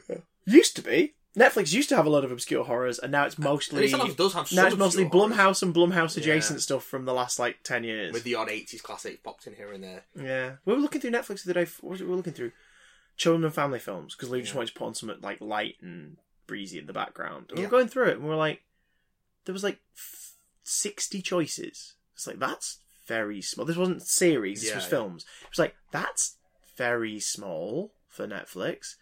About thirty of them were were Asian imports, Yeah, like Indian series Yeah, yeah, dubbed yeah. or subtitled. they're actually really good for that Netflix. They do bring a lot of like Asian stuff over. Yeah, but but then it was like, where are the huh? Where are the recognizable names? Where are the recognizable Oh, that's probably franchises? It's just not on there. It's really really weird. It's just almost like Netflix is not paying money for things slash other studios are Not- creating yeah. platforms Not that are about to negotiating new launch licenses. soon. Yeah, But I think I, I I also think that the selection is very different in the US as well. have you heard about uh, BritBox, whatever it's called? Oh yeah, the BBC ITV, the BBC and ITV one, Mm, BrickBox. where people are now going. So I don't need to pay my TV license. Then I can just subscribe to this. To Mm. which the BBC's reaction is, uh, no, oh, no, I mean, still, still pay your TV license, guys. It's like, yeah. Whereas I, as a fan of, a once fan of television, I Yeah. don't really give a shit about TV Yeah. as much now, but like, I'm like, there's not really many ITV current things I would want to No. binge or watch or No. box set. Like the dramas, but I can just watch that on ITV player. yeah, Or if you want to put old school programming on there, yeah, maybe I'll Archive dip in. Like archive stuff, which is what iPlayer has started doing yes. and I'm really glad that they are. They, I think ne- it's they, the need, way they it's need to going. figure out the system of how to navigate. The BBC's iPlayer. got a fucking ridiculous archive of great TV. well, they started that thing, didn't they? Called BBC. Um, I can't remember what it's called. It was, like- it's not BBC Store, but it was it was connected to BBC Store, and it was basically if you suggested a program, and there was enough demand for it, they'd look for it, find it, patch it up if they could, and then put it on the digital store to buy. Well, they had to give the restoration team something to do after they did all the Doctor Who. Well, I was one of those people who who, who was like Kenny Everett, your Yeah, Kenny yeah. Everett content. Find it, put it out there. If you put all the BBC Kenny Everett shows on for like 30, 40 quid, I will buy it. I want access to BBC Kenny Everett. It's better than the ITV stuff. Um, True. Which was fine, but that's the only Kenny Everett you can commercially buy yeah, is the ITV is the complete Naughty Bits DVD, which is Yeah. over here somewhere. Um, which is it where I'm like, no, I I, I want to watch his BBC series because that was my exposure to Kenny Everett was a VHS of him. You know, in the late nineties when they started releasing comedy classics, and it was just Yeah, like a yeah. it was like an hour and a half compilation of something yeah. from one of their shows, like Malcolm and Wise one, and uh, Eric Sykes' shows and things like that. And and one of them was was Kenny Everett, and it's one of the funniest flicking VHSs I ever watched. like it it was worn after about a year of me finding it Excellent. because it was so funny, and I'm like, put it online. Instead of critters, Shudder. If you could get hold of Kenny Everett's BBC back catalogue, They only do horror stuff. well, you could put a filter on it. Everyone's bleeding from the eyes. Um, Just, Kenny Everett's dead. Just say it's Well- from beyond the grave. but that's not the Brit box that I'm interested in. Oh, I'm interested in. That's such a terrible segue. Um, did we ever do anything less? I'm interested in the British version of Pokemon that we seem to be being promised on this box called the Switch, which isn't really a box; it's more of a tablet. Um, I mean, it's got a docking station. That, that could be a box, kind of. We knew, You play on the TV. we knew, we all knew. we all, The- knew. the we gaming- all knew. People who follow gaming news knew that there was a new Pokemon game coming for Switch later this year, and it was going to be the proper. Wait, people who follow gaming news knew that there was a Yeah. new New, new, new, new, new, Applegrass. new, new, new. I knew that she knew that she knew that I knew. Um, so Uh, My love is your love is your love is my love. oh, don't. Um, so when there was a Nintendo Direct announced uh, last week, Yeah, it was on, it was on Everyone- like it was on like and it Monday. was like- they went new Nintendo Direct this Wednesday. it's Tune gonna be in." like seven minutes long. I was like, okay, well that's the that's the Pokemon trailer then. yeah, Uh, and sure enough, it was the reveal of Pokemon Sword and Shield for the Nintendo Switch, the uh, the first Generation Eight games. So it's the eighth generation of Pokemon games in the main complete series. complete with new Pokemon. Complete Although, with although I new like I starters. like how in their yeah in their statement for that they put new Pokemon question mark and it's like Definitely new you've introduced three new starters. You're definitely about to unleash another eighty plus Pokemon Yeah, on us. definitely. Like that's going Um, to happen. Early rumors suggested that the region was set was based on the UK The United because all Kingdom. the all the previous regions have have been based off different parts of the world. yeah, there's been um, Americas and and and The Japan. first and- four and- gens are all based off different areas of Japan. yeah. Uh, Gen 5's Unova region is based off the metropolitan New York area Hmm. and surrounding parts. Uh, Gen Boroughs. 6's Kalos is based off France. Yeah. Uh, Gen 7's uh, Alola is based off Hawaii. Yeah. And it seems that Gen 8's Galar region is based off the UK. Yeah, I mean, sword and shields is Sword very and sort of Shield's knights. very and- knights. You've got like this big clock tower, and one of the things you've got the um, sort of Pictish um, uh, sort of figures carved on a hillside in one of the shots of uh, Yeah, the, like the, gameplay shots. Yeah, they like you put do, out. like the Cornish um, you've, sort of you've got Dales, hill art. You got There are dales, dales. fields, big old Um, fields. The the female trainer's wearing a little tam o' shanter, which is also I hadn't which is noticed that. which is and a little cardigan, which has led to um, lots of Scottish accent jokes. is that where they Oh, is that where they started that's because the- of that? Yeah, it started off Okay. with like people going out and going, "Oh, imagine if Scottish Twitter." Imagine if Pokemon sounded like Scottish Twitter. and then and you then- sent you showed me that video, which was miraculous. Um, Dear fuck! I'm um, your dad, says P- Pikachu so, as he yeah, it electrifies looks an like- Eevee. See, I didn't play Let's Go because I don't have a Switch, and I was waiting for this. Not because I don't want to play Let's Go. I think a lot of people were were snobby about um About let's go. about Let's Go. It's like, oh, it's not a real Pokemon game. It's like, Where- whereas it's great for newcomers because it, it made us go right. Should we start saving up to get a Switch? Yeah. Like Lou and I were like, should we save up to get a Switch? And one of us get Eevee, and one of us get Pikachu. Yeah. And like, you're going to work, you take it to work with you.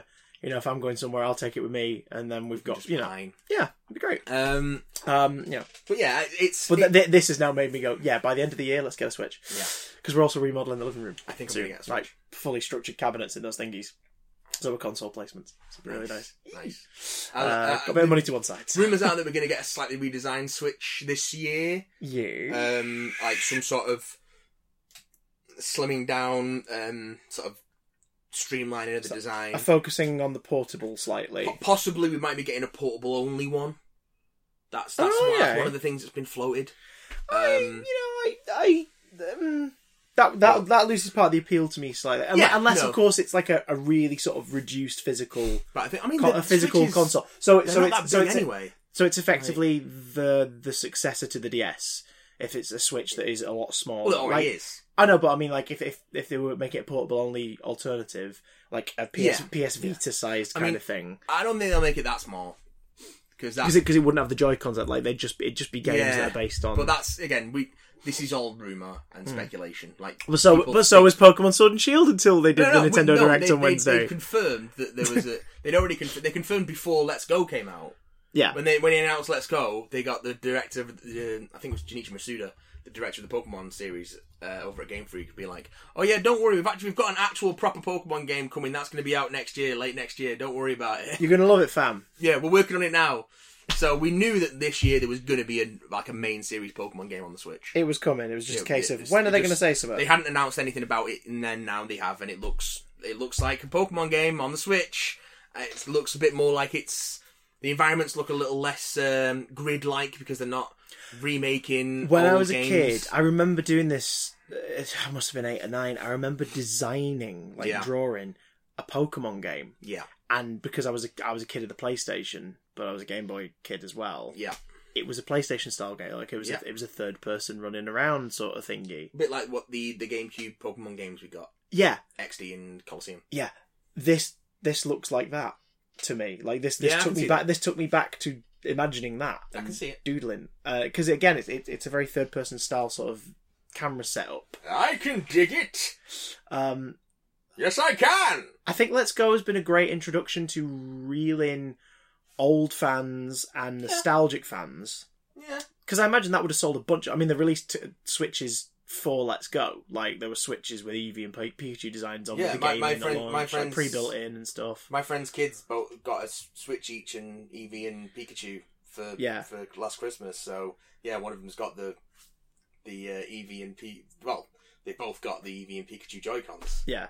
So, So- you've got a yellow and a brown on each one. So it's a great introduction to it. Like, Yeah. it, it's brought people in. It's brought new new. It's brought people back. It's brought people back as well, which is what part, which you, It's- it makes you realize how genius Pokemon Go was. Well, it, it, it, because that was sort of like now we know that that was the It start talks of to them Pokemon Go luring. as well. Yeah, but that was the start That's why of them it's tied bringing in. old school fans Yeah. back, and that was the start of them getting parents to introduce it to their kids. And this they're is- like, "Oh, I used to play this when I was a kid. Oh, this is great."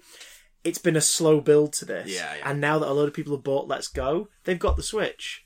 Hey, people who now own the Switch, hey, have do you this- want to play the new version, new the new Pokemon generation of Pokemon game that has a slightly sort of similar visual aesthetic to Let's Go in that it's that you know it's I mean, Pokemon you- but yeah. not as you know it. The, the, the sort of overall aesthetic of Pokemon is, is a through line, so it's always kind of that fi- that feel.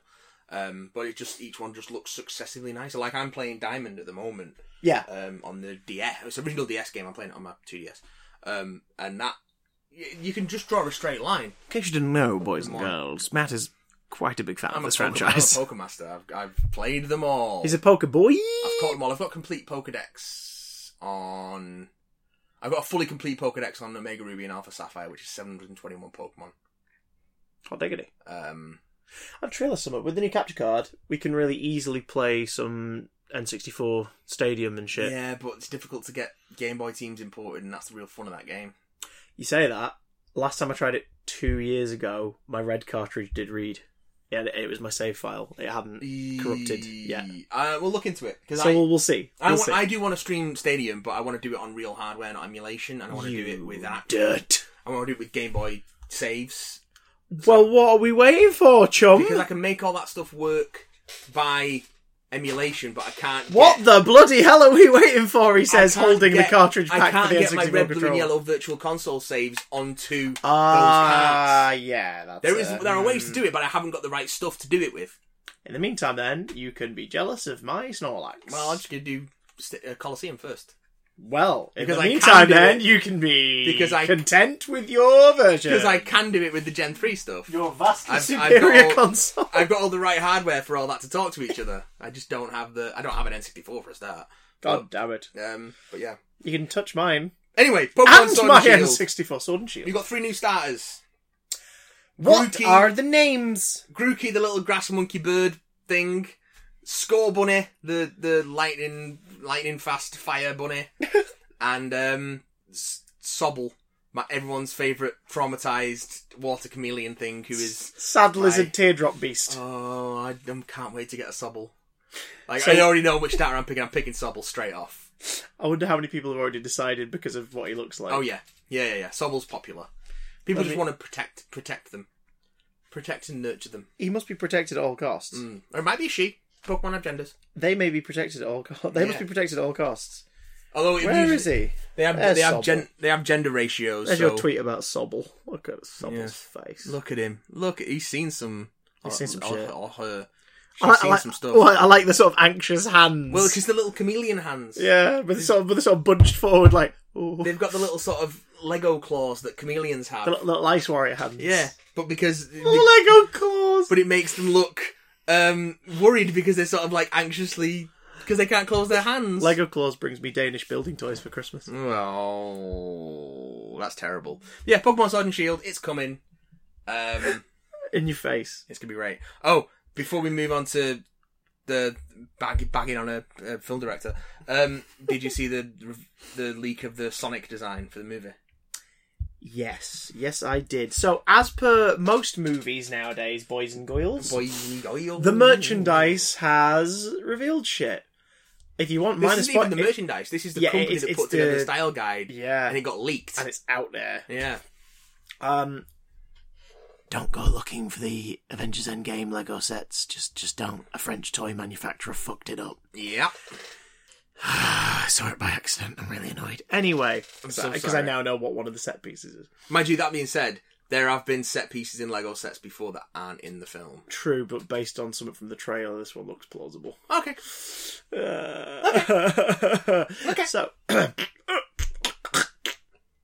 um, uh, Yes. Sonic. He. Sonic. Hmm, yeah, I don't hate it, I don't like it. But but it does make me question the physics of the posters we've seen so far. it's not very good No, he, he's got two eyes. He was always going to have two eyes instead of one because you big can't eye. do the mono eye. Yeah. they never do two eyes ever. The mon eye. I say that as a former Dennis the Menace. They never do the mono eye. They always give him two eyes. Um, cowards. Uh, so there is that. Cowards. But can you Cowards. imagine Ben Schwartz's voice coming out of that thing? Yes. I think when Sonic's on, yeah, I think when Yeah, I Sonic's on, can. I think when Sonic's on Um, screen, I'm just going to close my eyes and listen to Ben Schwartz. Yeah, yeah. Hail to the milkman, the milkman, the milkman. Uh, it's. I mean, I'm not.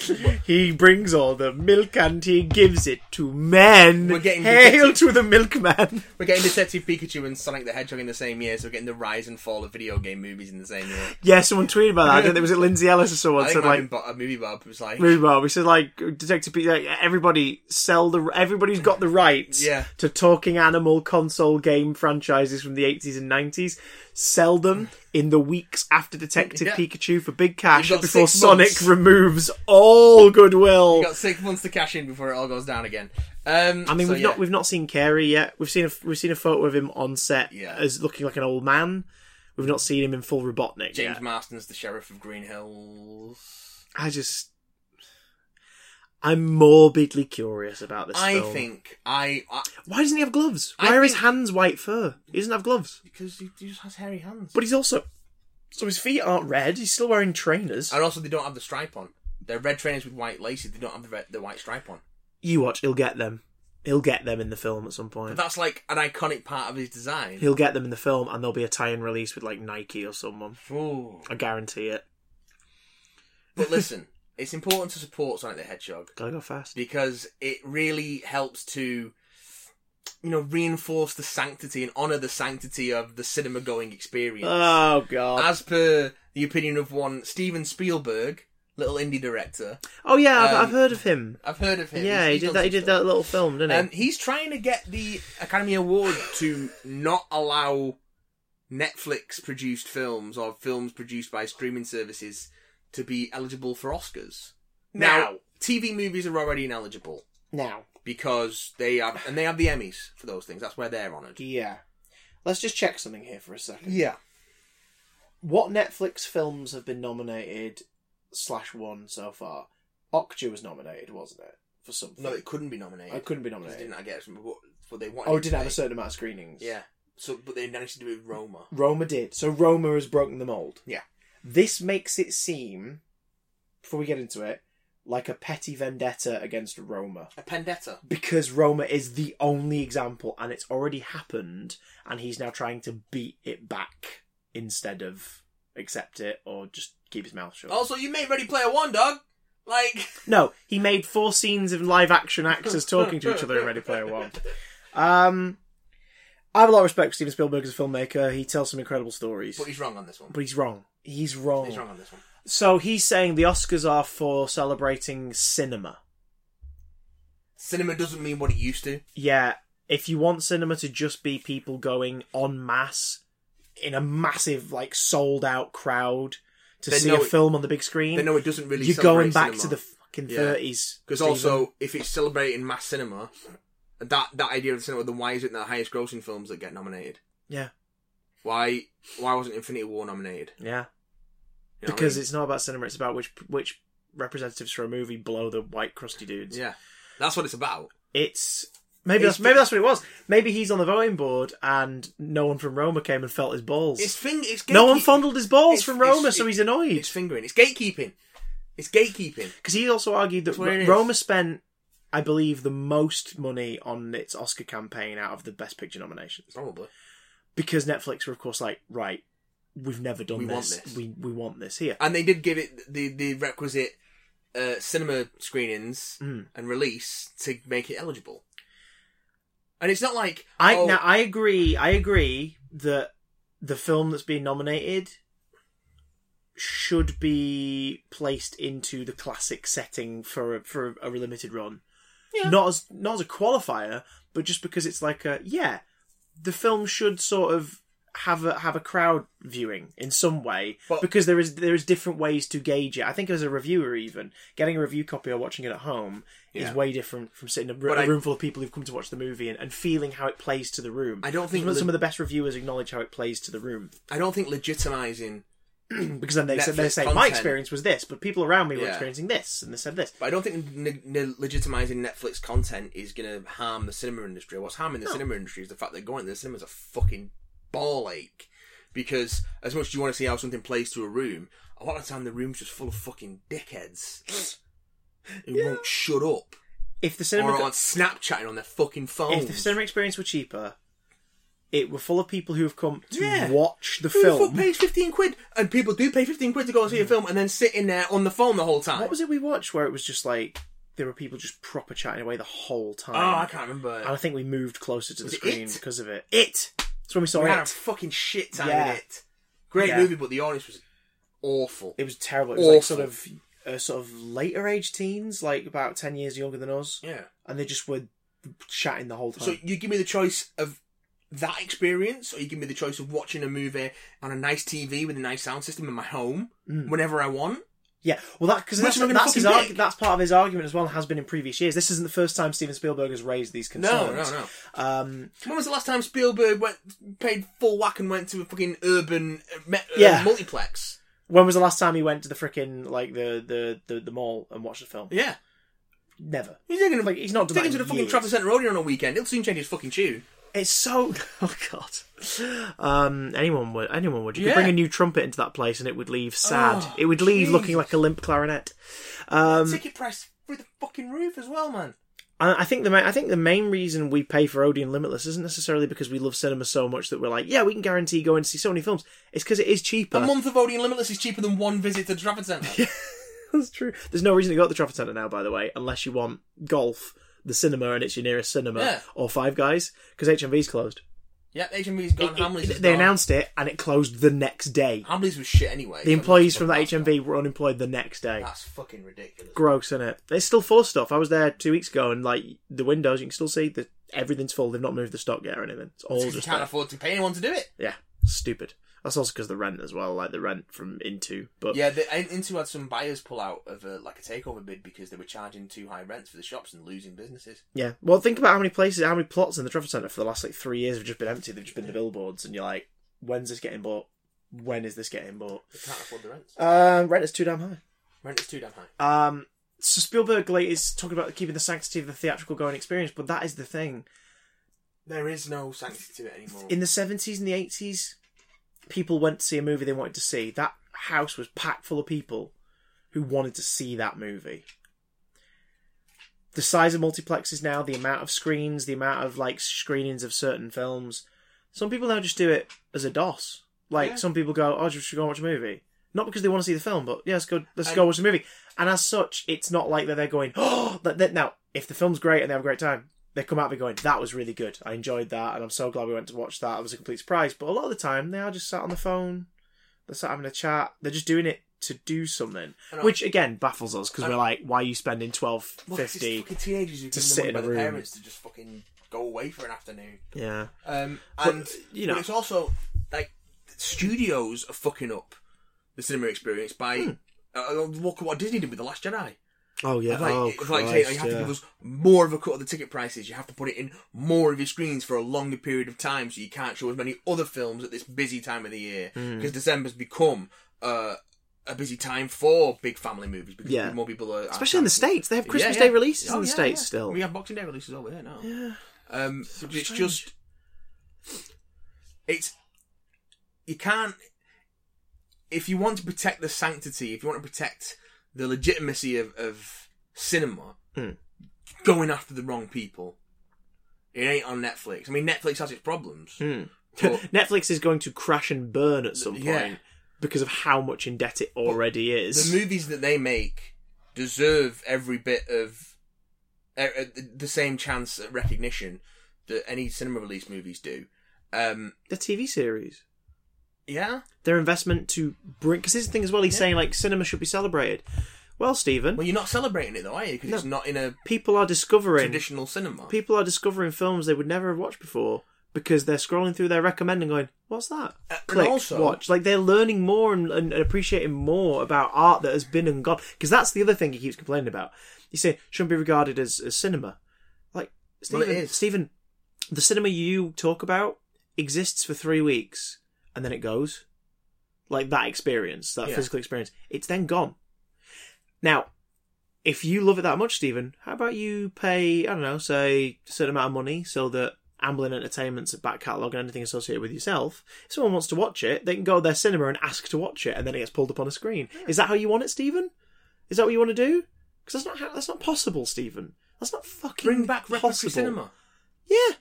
Well, think about it. Think of the- Odeon at the uh, at the print works before it moved to the AMC. They've not rescheduled it to this this size yet, but they used to do like um, a lot of Odeons around the country do this, but they used to do secret um, screen. I think they call it secret street sc- secret screenings or blind screenings or something. Yeah, they're Uh, like or you just go preview in. stuff. Yeah, or you just well, no, but not just for new stuff. You just go Okay. in.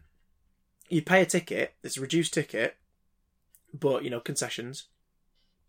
Everyone, it's like a gamble. You go in, you sit down. You don't know what's going to be shown.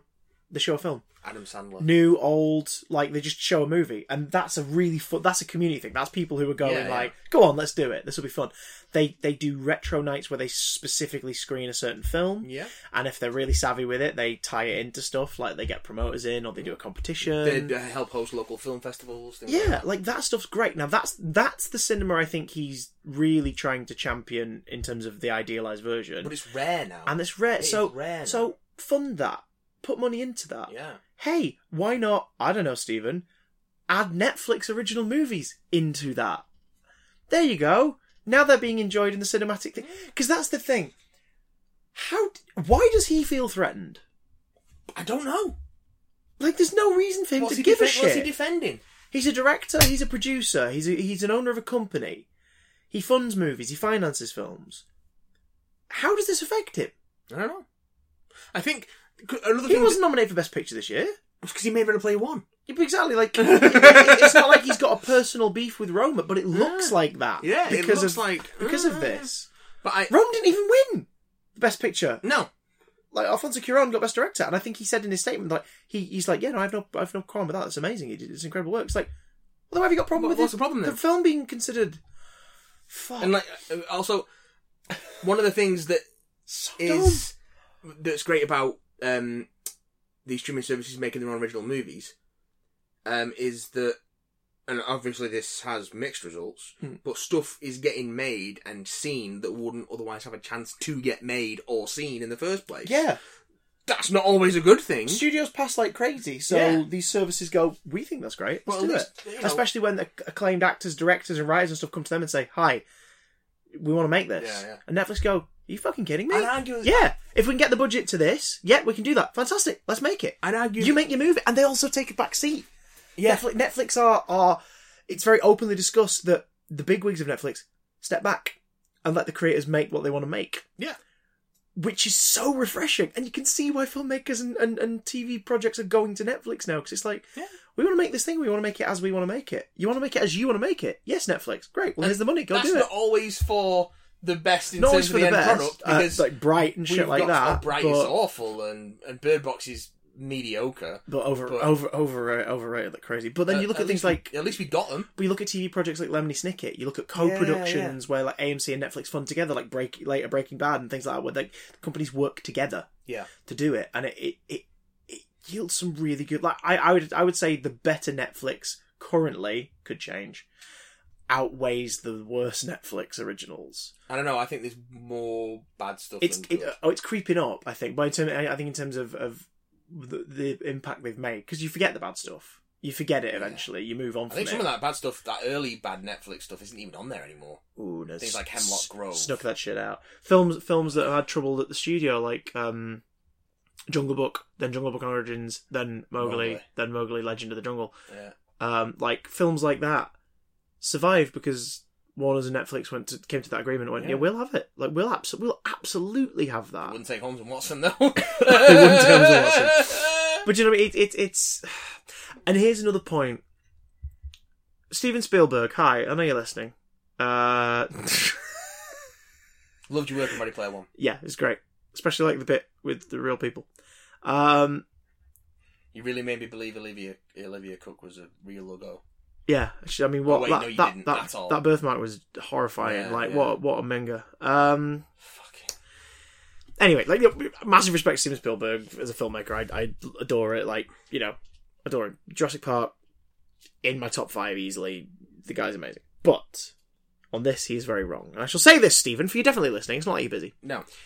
Uh, old man yells at cloud. um, Yeah, kind of.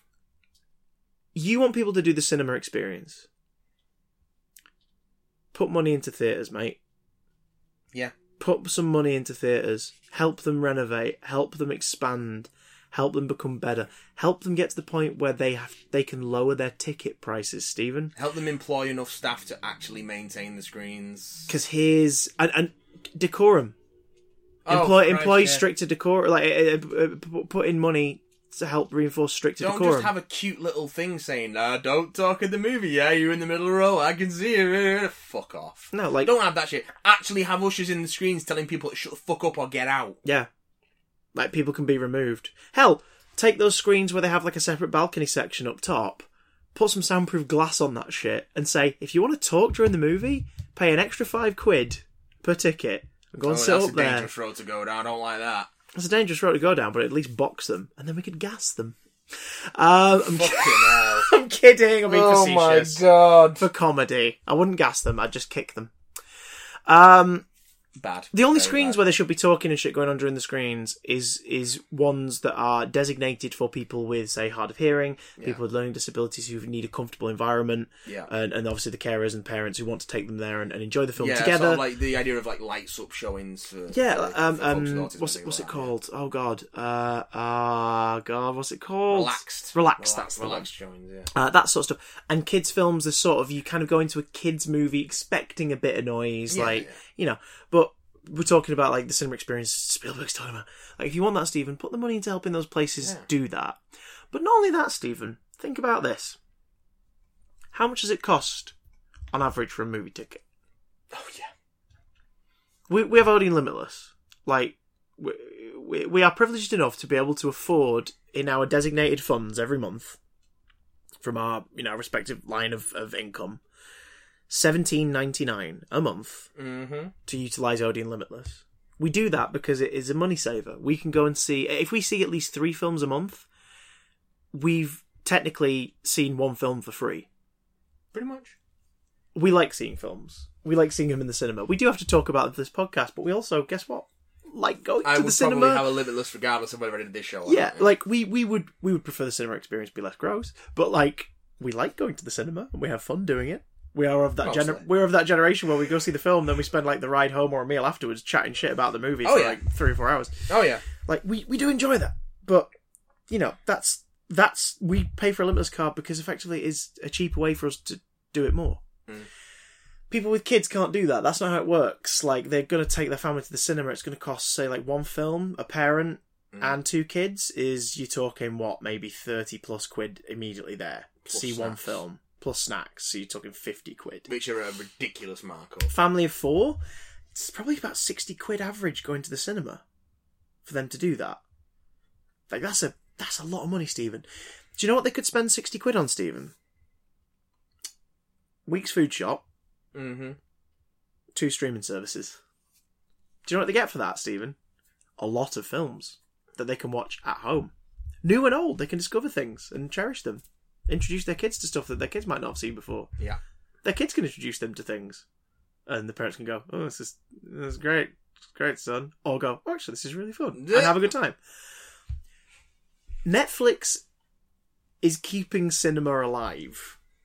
Streaming services are keeping cinema alive in a world where it is not always the easy option, the affordable option, No. to go out and see a film at the Not cinema. affordable option. Why do you think pirate culture is still as big as it is? Why do you think companies are developing boxes that mean you, the customer, are not doing anything illegal and the existence of the tech isn't doing anything illegal? But the legal loophole, of course, means they can stream digital versions of movies now in cinemas to their TV, varying quality. The only illegal act being put out here is the manufacture of the boxes from the original creator, and they do all this stuff where they are non traceable. There's all this new piracy out there. Yep. Because people can't afford to go to the cinema, Stephen. They And then can't also some afford people to they do just it. don't want to. Some people don't want it, but like they they they can't afford to go out to the cinema all the time and cherish these movies the way you want to, Stephen. So if their ideal way of consuming this media is at home, why not be? Why not give them something new? Why not say, "Hey, here's a brand new film that you can only watch here." Hmm. You know, just like I don't know, going to the theater. Netflix films are legitimate. Spielberg, shut your damn mouth. Um, True. True that. Let's do some emails. They're true. Are they? Yeah. Okay.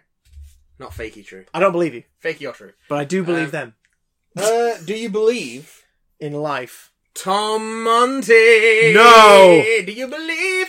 Do you believe? Tom Monty killed my father He says. and burned my mother He says, "Dear Chris and Matt, and created my brother. random question extravaganza." Da-da-da-da, da-da-da. Fiesta by the Pogs. Buy it so they don't get sued. Uh, this obviously came in just after we recorded last week's episode, but before it went out, because he asked, "What are your thoughts on the controversy surrounding Green Book's Best Picture win at the Oscars of 2019?" Aha. I think we covered that uh, quite succinctly last week, uh, but in other words, it's bullshit.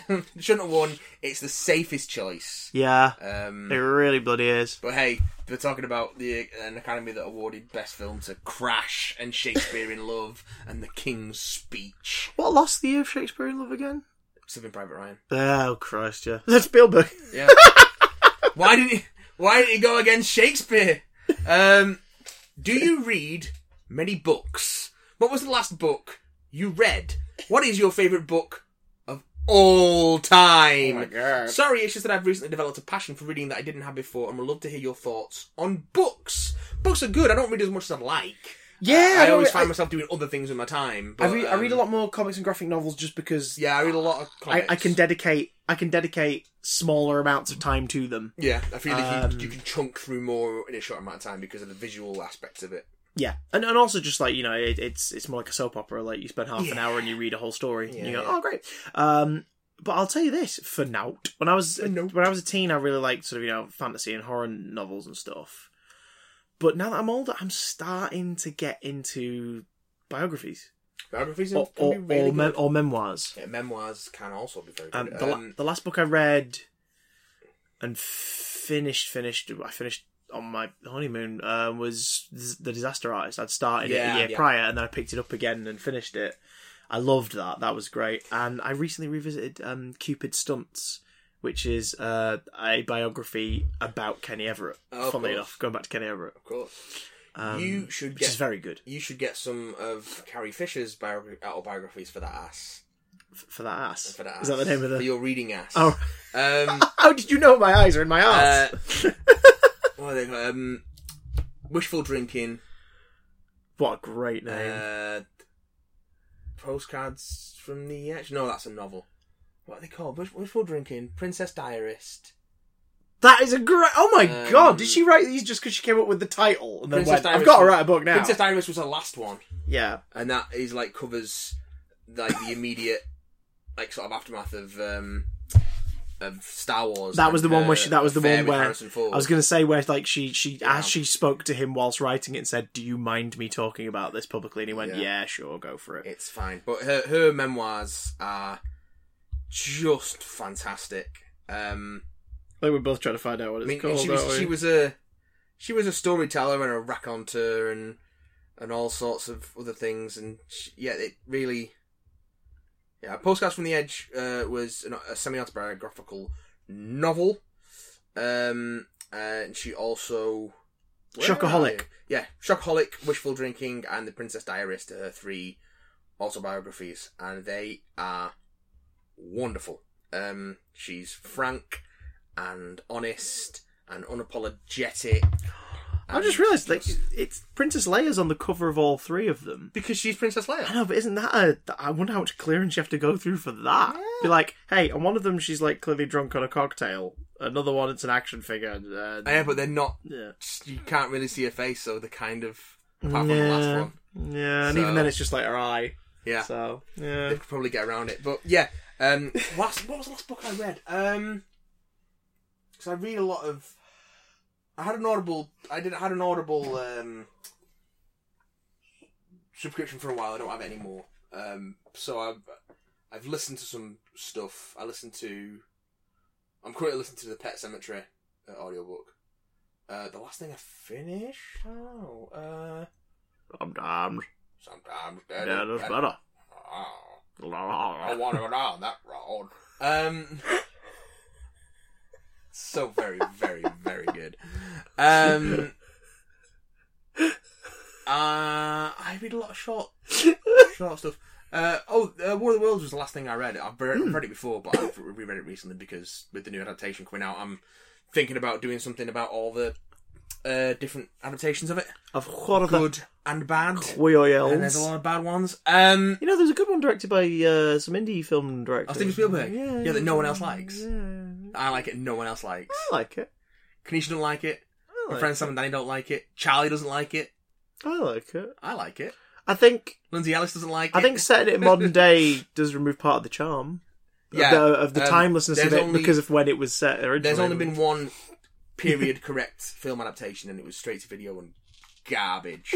I was watching some footage from it last night. It, it is the worst. I'll I'll show you a little bit after we've done because you can't see it to believe it. Um, uh, but yeah, no I- one would have believed that mean, the lots straight to video adaptation of one of the worlds would I be read lots of terrible. My Kindle uh, b- favorite book of all time probably it'll be something by Stephen King. Probably it. Yeah, I was. Gonna, it's, I mean, it's Um, leering at you from that shelf. Yeah, it's, very, very, very good.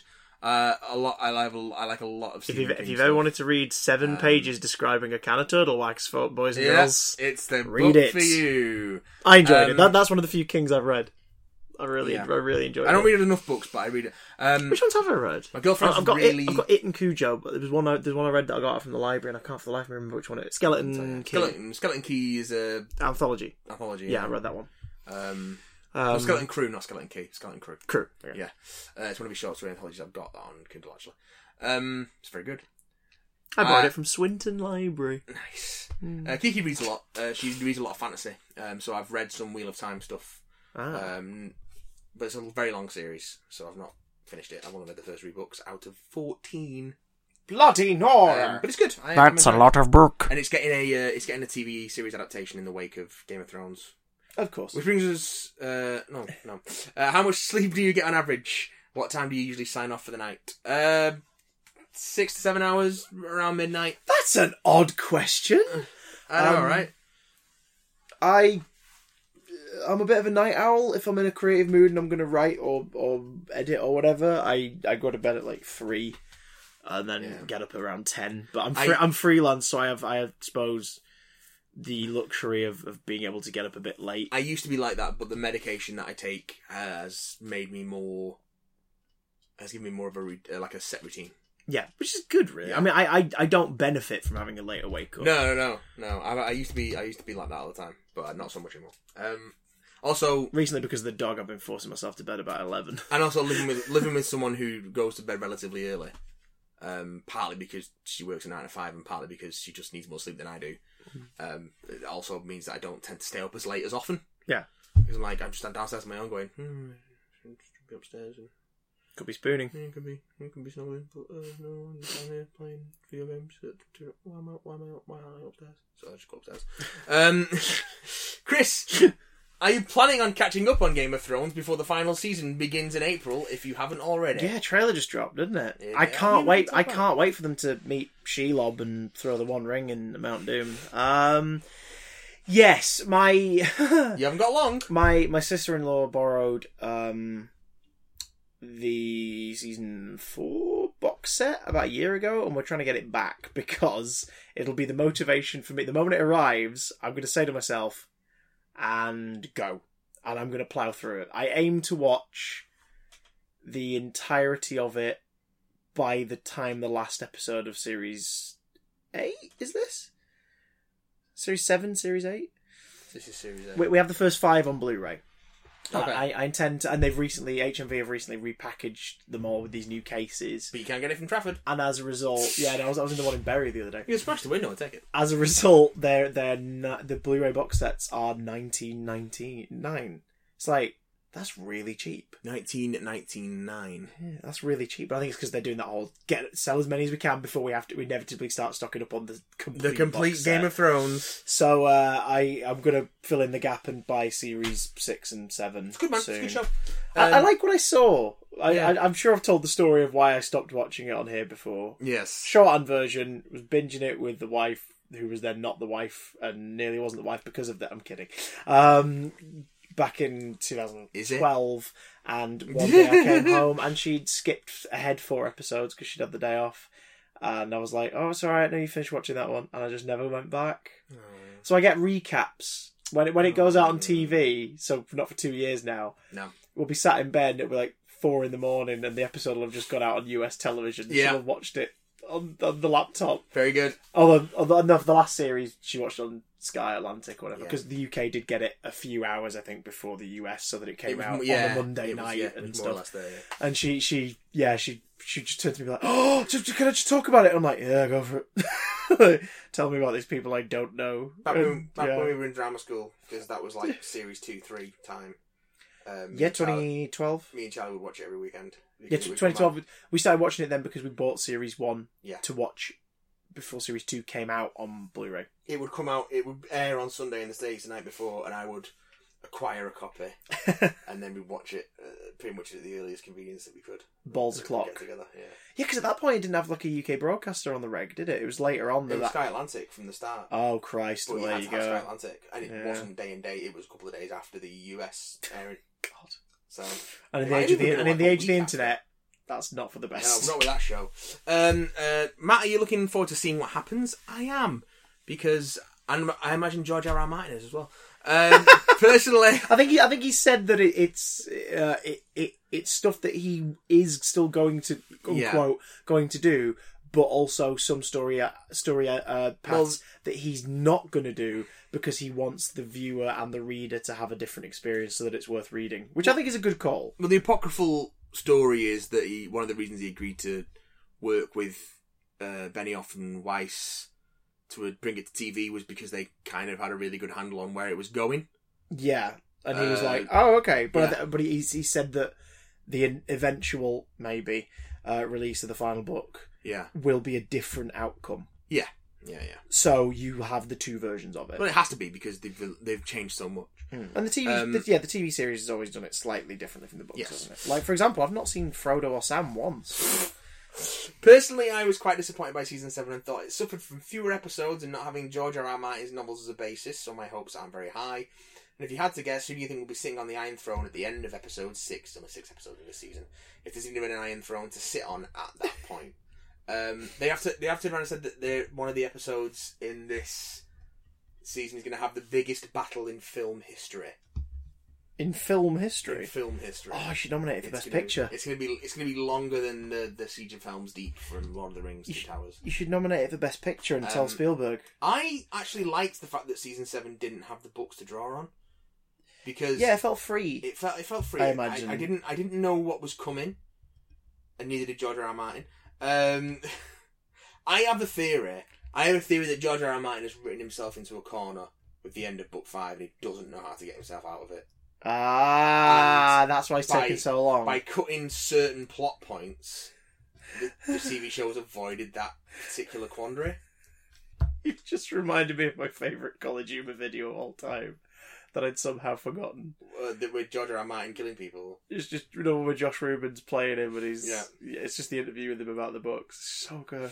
Um, was it? Uh, was it? Your sorrow is my playground. Your tears are the fountain I frolic in. it's just like what on earth? Um, who will be sitting on the Iron Throne at the end of the series? I don't. know. Dumbledore. I don't think there'll even be an Iron Throne at the end of the series. I think it's gonna be so fucking apocalyptic. That would be the irony. That would be the yeah. sweet irony of it all. There is no there is no Iron Throne to sit on. There's barely a land to rule. Daenerys. Probably. it won't be John because the thing the thing with John is that he is. He Unless is it the is John, because they're archetypal- trying to do the, the symmetry of like he did he did he did earn like the Stark Well, sort no, of because honor and the name reas- and the end of it and all the that reason Oh, shit. why John's a great character is he's an archetypal, straight up high fantasy hero character Yeah, in a world where none of that genre's tropes work. yeah. That's kind Yeah. of the fun of John. He's so stoic and straight and and um uh, like good, like Yeah. inherently good. I mean, yeah, he's he's pure fantasy character. Like he gets Yeah. freaking resurrected. Like he's And he's to- pure fantasy character kind of. So, You know. but, but none of the tropes in uh, in that genre apply in this works. It's a deconstruction. So yeah, I don't think it'll be John. Um, maybe it'll be the Stark Girls. Who knows? Who knows? Well, I know something. The White Walkers are going to sit on it. I know something. What? The new Good Omens trailer just came out, so we should go and watch that. Oh shit, son! oh yeah, it is today. Oh. Well, we'll do we'll do one last email and then we'll. we'll Do you know we'll what? I agree. because this this one comes in from our friend, your friend, my friend, Charlie D. He's just Charlie D now. Charlie D now. Charlie D. Um, Charlie D now. He says ahoy ahoy. He's his streaming service. Charlie D now. Charlie D now. If you want Charlie, Um, you stream him. Charlie.tv. Uh, Hi, ahoy Charlie. ahoy, my big damn boys. That rhymes. As you may have seen recently on Twitter, and the last 15 plus years of stop starts, uh, Metal Gear Solid movie is once again at some point in development. Yeah. Okay. I'm gonna. Yep. I. What's mhm, mhm. slightly less groan-worthy than that piece of news is the ever-classy Oscar Isaac has thrown his hat in the ring to play the sort of titular hero himself, Solid Snake. Now, I pose ye both a question. mm-hmm. Not to be confused with pliant newt No. Uh, although I pose or ye- malleable lizard. That's probably... Those are probably names in the, in the series. Um, If if Kojima had stuck around, Yeah, they would have been the new. Uh, they would have been the Uh, new protagonists. now, I pose ye both a question. I pose ye both. oh, this is what... This is, of course, more Matt's bread and butter slash calorie mate. That's a Metal Gear I, oh, Solid reference. wasn't it? Um, that's, that's very good. What the hell does a Metal Gear Solid film even look like? How would it work? Would it retell a story, slash stories from the games, or be an entirely new tale? Pitch me, boys, pitch me hard. I want a basic through line of the plot, casting, writers, and director. I want it to be pretty tasty. I want it to be. Sorry, I'll do that as properly in, in, in character. I want it to be pretty tasty. Love, as always, Charles. It comes with it comes. The email comes with the title: Metal Gear Solid the movie. Kebby. uh, nice one. Um, Metal Gear. it. I was gonna say the title of the movie has to be Metal Gear, but with a question mark. Metal Gear. Yeah, Metal Gear. It can't be. oh, but it is. From what I know of Metal Gear, it, it better have a Japanese director. Western studio, fine. Japanese director, moment it's, Japanese sensibility. uh, Reason Jordan- because it's got to look like an American hero military bullshit thingy on the surface, and it has to not be that at all. Jordan Vaught Roberts is attached at the moment. Who did? um, Ooh, did House dreams? Skull Island? I think. Okay. mm, Um, okay. Yeah. Th- Yeah. Just trade the masochism and the sadism for um for you know uh wacky hijinks in cardboard boxes instead. Yeah, he did Kong Skull Island and Kings of Summer. So yeah. Okay. um, I don't hate that choice, but then again, I'm not I mean, as close to Kong the Skull Island was franchise. pretty good, and I think um, if you're gonna cast, if you're not gonna do Oscar Isaac as Snake, then I think uh, Tom Hiddleston's not a bad shout. He'd be great as Liquid Mm. if you are gonna uh, adapt that storyline. You know, you know how that's gone down with him on Twitter, right? Oh, yeah. He said like someone said, "Did you want to do it?" he's like, "Yeah, I've, I've seen that fun art of me." Yeah, he says, "Yeah, I'd be down." And then the director was like, "Here's the story of the fan art." And Yeah. yeah, we we've spoken about Oscar, and I'll be honest, balls in his court. yeah, It's like, want to do it? wait, I is think Oscar Isaac being given a job offer on Twitter? the tricky bit, the tricky bit about Metal Gear Solid Sorry, and the Metal Gear, Metal fran- Gear. Metal Gear. and the Metal Gear franchise as a whole is getting the script right Hmm. because that's what's held it back because it's such a labyrinthine, twisty, turny, nightmarish um, complex narrative that you don't know where to start. And this comes back to what we were saying earlier in the podcast about when you're adapting comics, you ha kind of have to adapt the spirit of it. Yeah. Yeah. That first Metal Gear Solid game, and even and the first Metal Gear game actually, because they're kind of Metal Gear, Metal Gear Two, and Metal Gear Solid narratively in terms of the beats they hit are all kind of fairly similar. You wouldn't have to cut that much to make it fit into a because the basic narrative is um, grizzled soldier veteran is called out of retirement to infiltrate a facility slash base Hmm. and stop a madman from starting a war because they've got this weapon called Metal Gear that can change the face of warfare. Like that is as Yeah, a basic narrative, that's straightforward, not Yeah. you, you, you know, you cut things, you cut the iconic video game stuff like the weird boss fights and stuff. You have those weird characters by all means in confrontation with them, but it doesn't have to follow the video game structure. It follows a more na- more Linear, conventional three act conventional. movie structure, and you sort of retrofit those characters into that. Um, so I think you can do a pretty straight adaptation of that. Fir- of I keep saying the first, even though it's the third of Metal Gear Solid Yeah. uh, the the Metal Gear Solid, which was the third Metal Gear game. Um,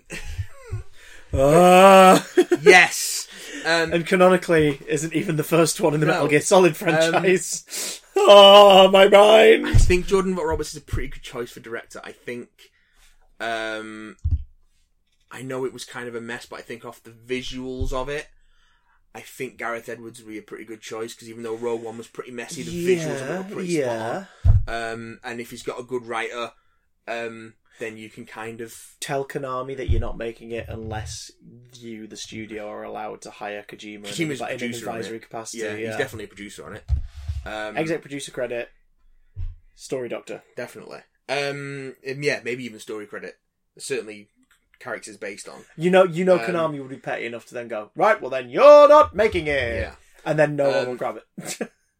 Uh, du- du- du- du- du- du- du- du- du- du- du- Right, as I mean, Gary Whitta did some interesting stuff on um, on Row One and works well with Gareth Edwards, so he'd be a good shout. And also, he, he's a he's a gamer, so you know He'll have it he's down. a- He'll have it down. edited PC gamer and things like that for a while before he got into writing um, screenplays and things like that. Um, who else? Uh, Duncan Jones probably be a good shout for either screenplay or dir- or directing. Um, he's working on Rogue Trooper at the moment. Uh, he's writing and directing a Rogue Trooper adaptation, which he's, he's very excited about on Twitter. Okay, He's I like, did I'm not working. know I that. just saw a tweet from him earlier today. He's like, I'm working on the Road Trooper script. I'm really enjoying it. I think it's gonna be great. I was like, all right, Duncan, whatever you say, We're mate. gonna, we're gonna absorb that enthusiasm right Um, now, Yeah. and hope that the studio Oh, allows he you was, to keep it. He was very enthusiastic about Warcraft, so you know. Yeah. he's, Um, he's still quite proud of it, from what I remember. of the And interview. yeah, and for, you know, it it, it it it got made. So there's that. Uh, how was the film? Um, well, it got made. it needs to it needs to have weird action set pieces. Oh God, yeah. Um, Oh, it needs God, to be yeah. because that's what I know that franchise for. I know that I know it for its oddball shit like Psycho Mantis and things like that. That's Yeah. what I know it for. it's got to be it's got to have like the sort of Grizzled military characters, and yet he's literally hiding in a cardboard box. it's it's not a Michael Bay film in terms of um its attitude towards war and the military. Yeah. Like it's much more cynical yeah, than that. But it's got it kind of looks like The Rock, yeah, but it Yeah. doesn't have the sort of fetish. It does have that military fetishism, but not to the not for the same reasons. yeah. Um, This is almost fan fantasy military in a way. yeah, yeah. Like on- on surface level, it is very American military, Michael Bay esque sort of drum up the military porn kind of stuff. But then you get to meet the characters and talk to them. And you go, this is weird shit. but I think This is weird ass shit. I think the way you go is you adapt the first Metal Gear Solid with elements of the first Metal Gear. Yeah. That you have Snake being a veteran, brought out of retirement, but Metal Gear 1 and 2 didn't happen, so he doesn't know what Metal Gear is. He knows that there is there is elements of backstory to them in that he was basically raised on the battlefield. Big Boss was his sort of father figure who later betrayed him, and then the terrorist, le- the leader of the terrorist incident in this in this incident is Liquid Snake, who's his identical twin. Um, or This sounds like a soap opera already. I know, right? So bizarre. I know, right? And later on, you find out that they're both clones of Big Boss, and uh, or like Oh, God. genetic, or like test tube babies from his DNA or whatever. Um, and then it's on Shadow Moses Island, and he has to get into Shadow Moses Island and, and get past all these these weird sort of paramilitary group people, and then face down with Liquid and and the titular Metal Gear, and that, that, that sort of end set piece is that. Well, the the, the lead up to the big end set piece is how, is how he takes down manages to take down this ginormous War Machine of Death, yeah. yeah, and then uh, fist fights liquid on the top of its wreckage. Like that's how that movie needs to end. Yeah. And Um, then post credits teaser to a Metal Slug crossover.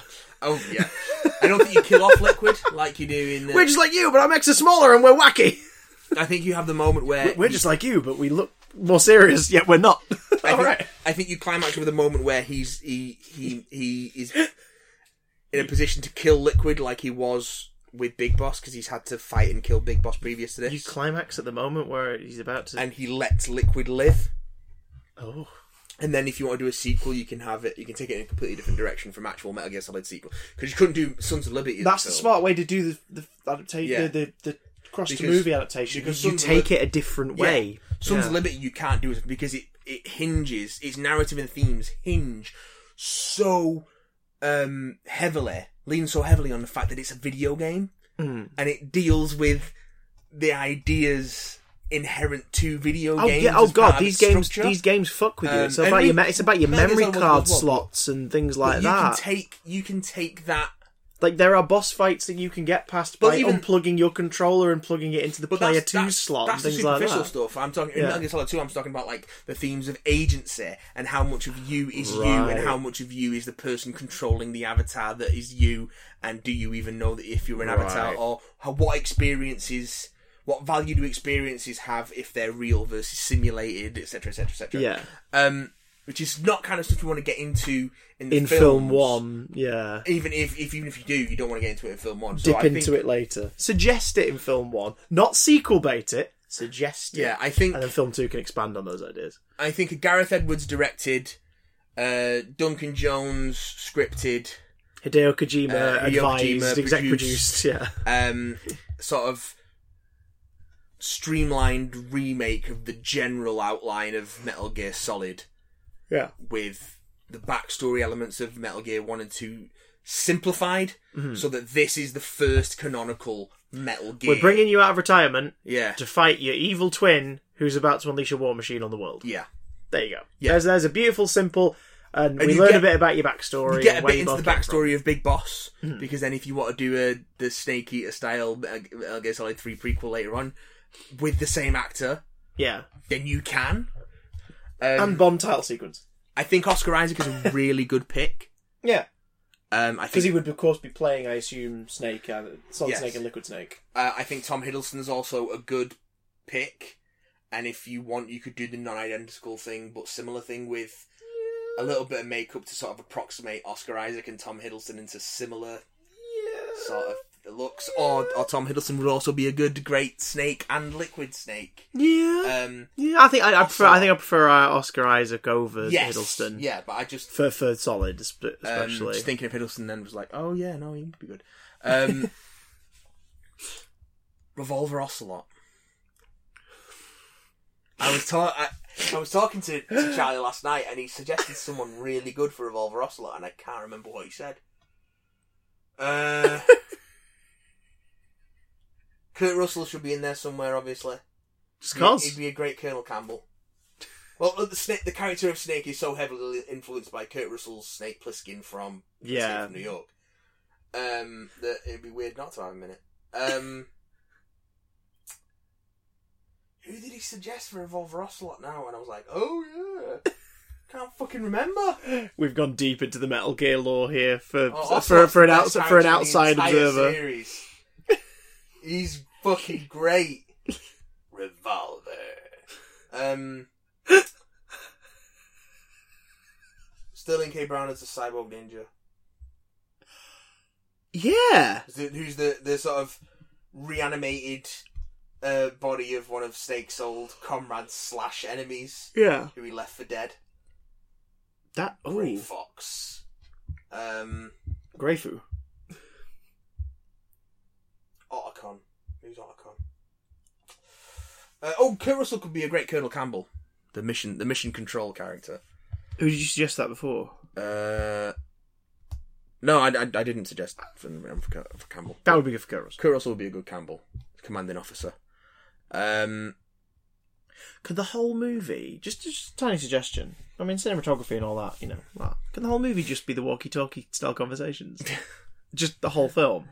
there should be a lot of that. Like we don't see anything. It's just still images of the It's got- actors it's gotta in have little that green sort of- windows. It's got to have that sort of snarkiness of the codec conversations. Oscar, we want you over here to play um, Solid Snake in a Metal Gear movie. Oh my god, that's going to be amazing. Yeah, we need you for two days. We're taking a photo of your face, and then the rest of it's in VO. Yeah, brilliant, brilliant. It's going to cost five bucks to make. Sam Elliott would have been a great Revolver Ocelot 15 years ago, but I think he's a little old now. His mustache could play it. Yeah, Just hire his mustache. definitely, definitely. Put an oxygen tank in his mustache. It'll be fine. Nice. I store my oxygen. Um, Yeah, I know.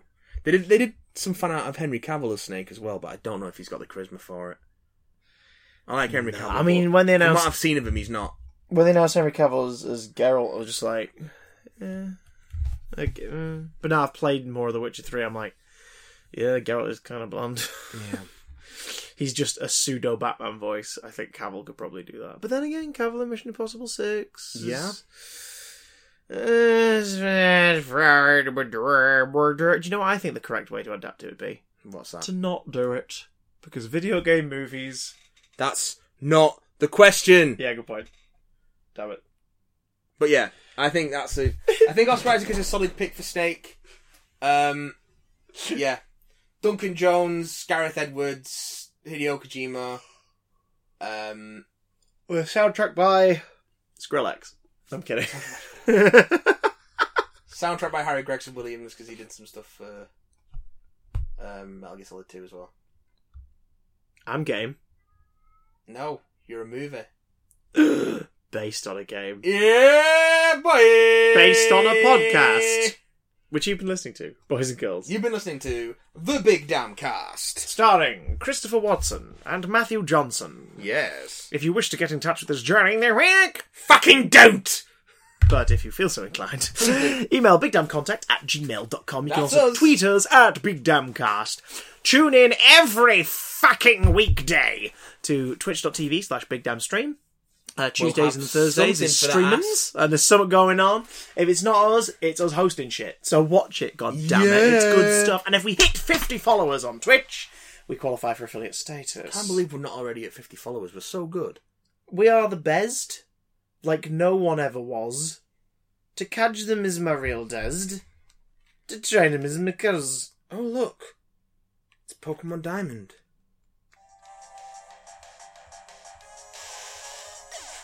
That was that was a Ponyta fainting, by the way. All good podcasts end with the exhausted collapse of a horse made of fire. He's not made of fire. He has a fiery mane. You really need to brush up on your Pokemon uh, physiology, Christopher. I worry about you. Pokebiology 101.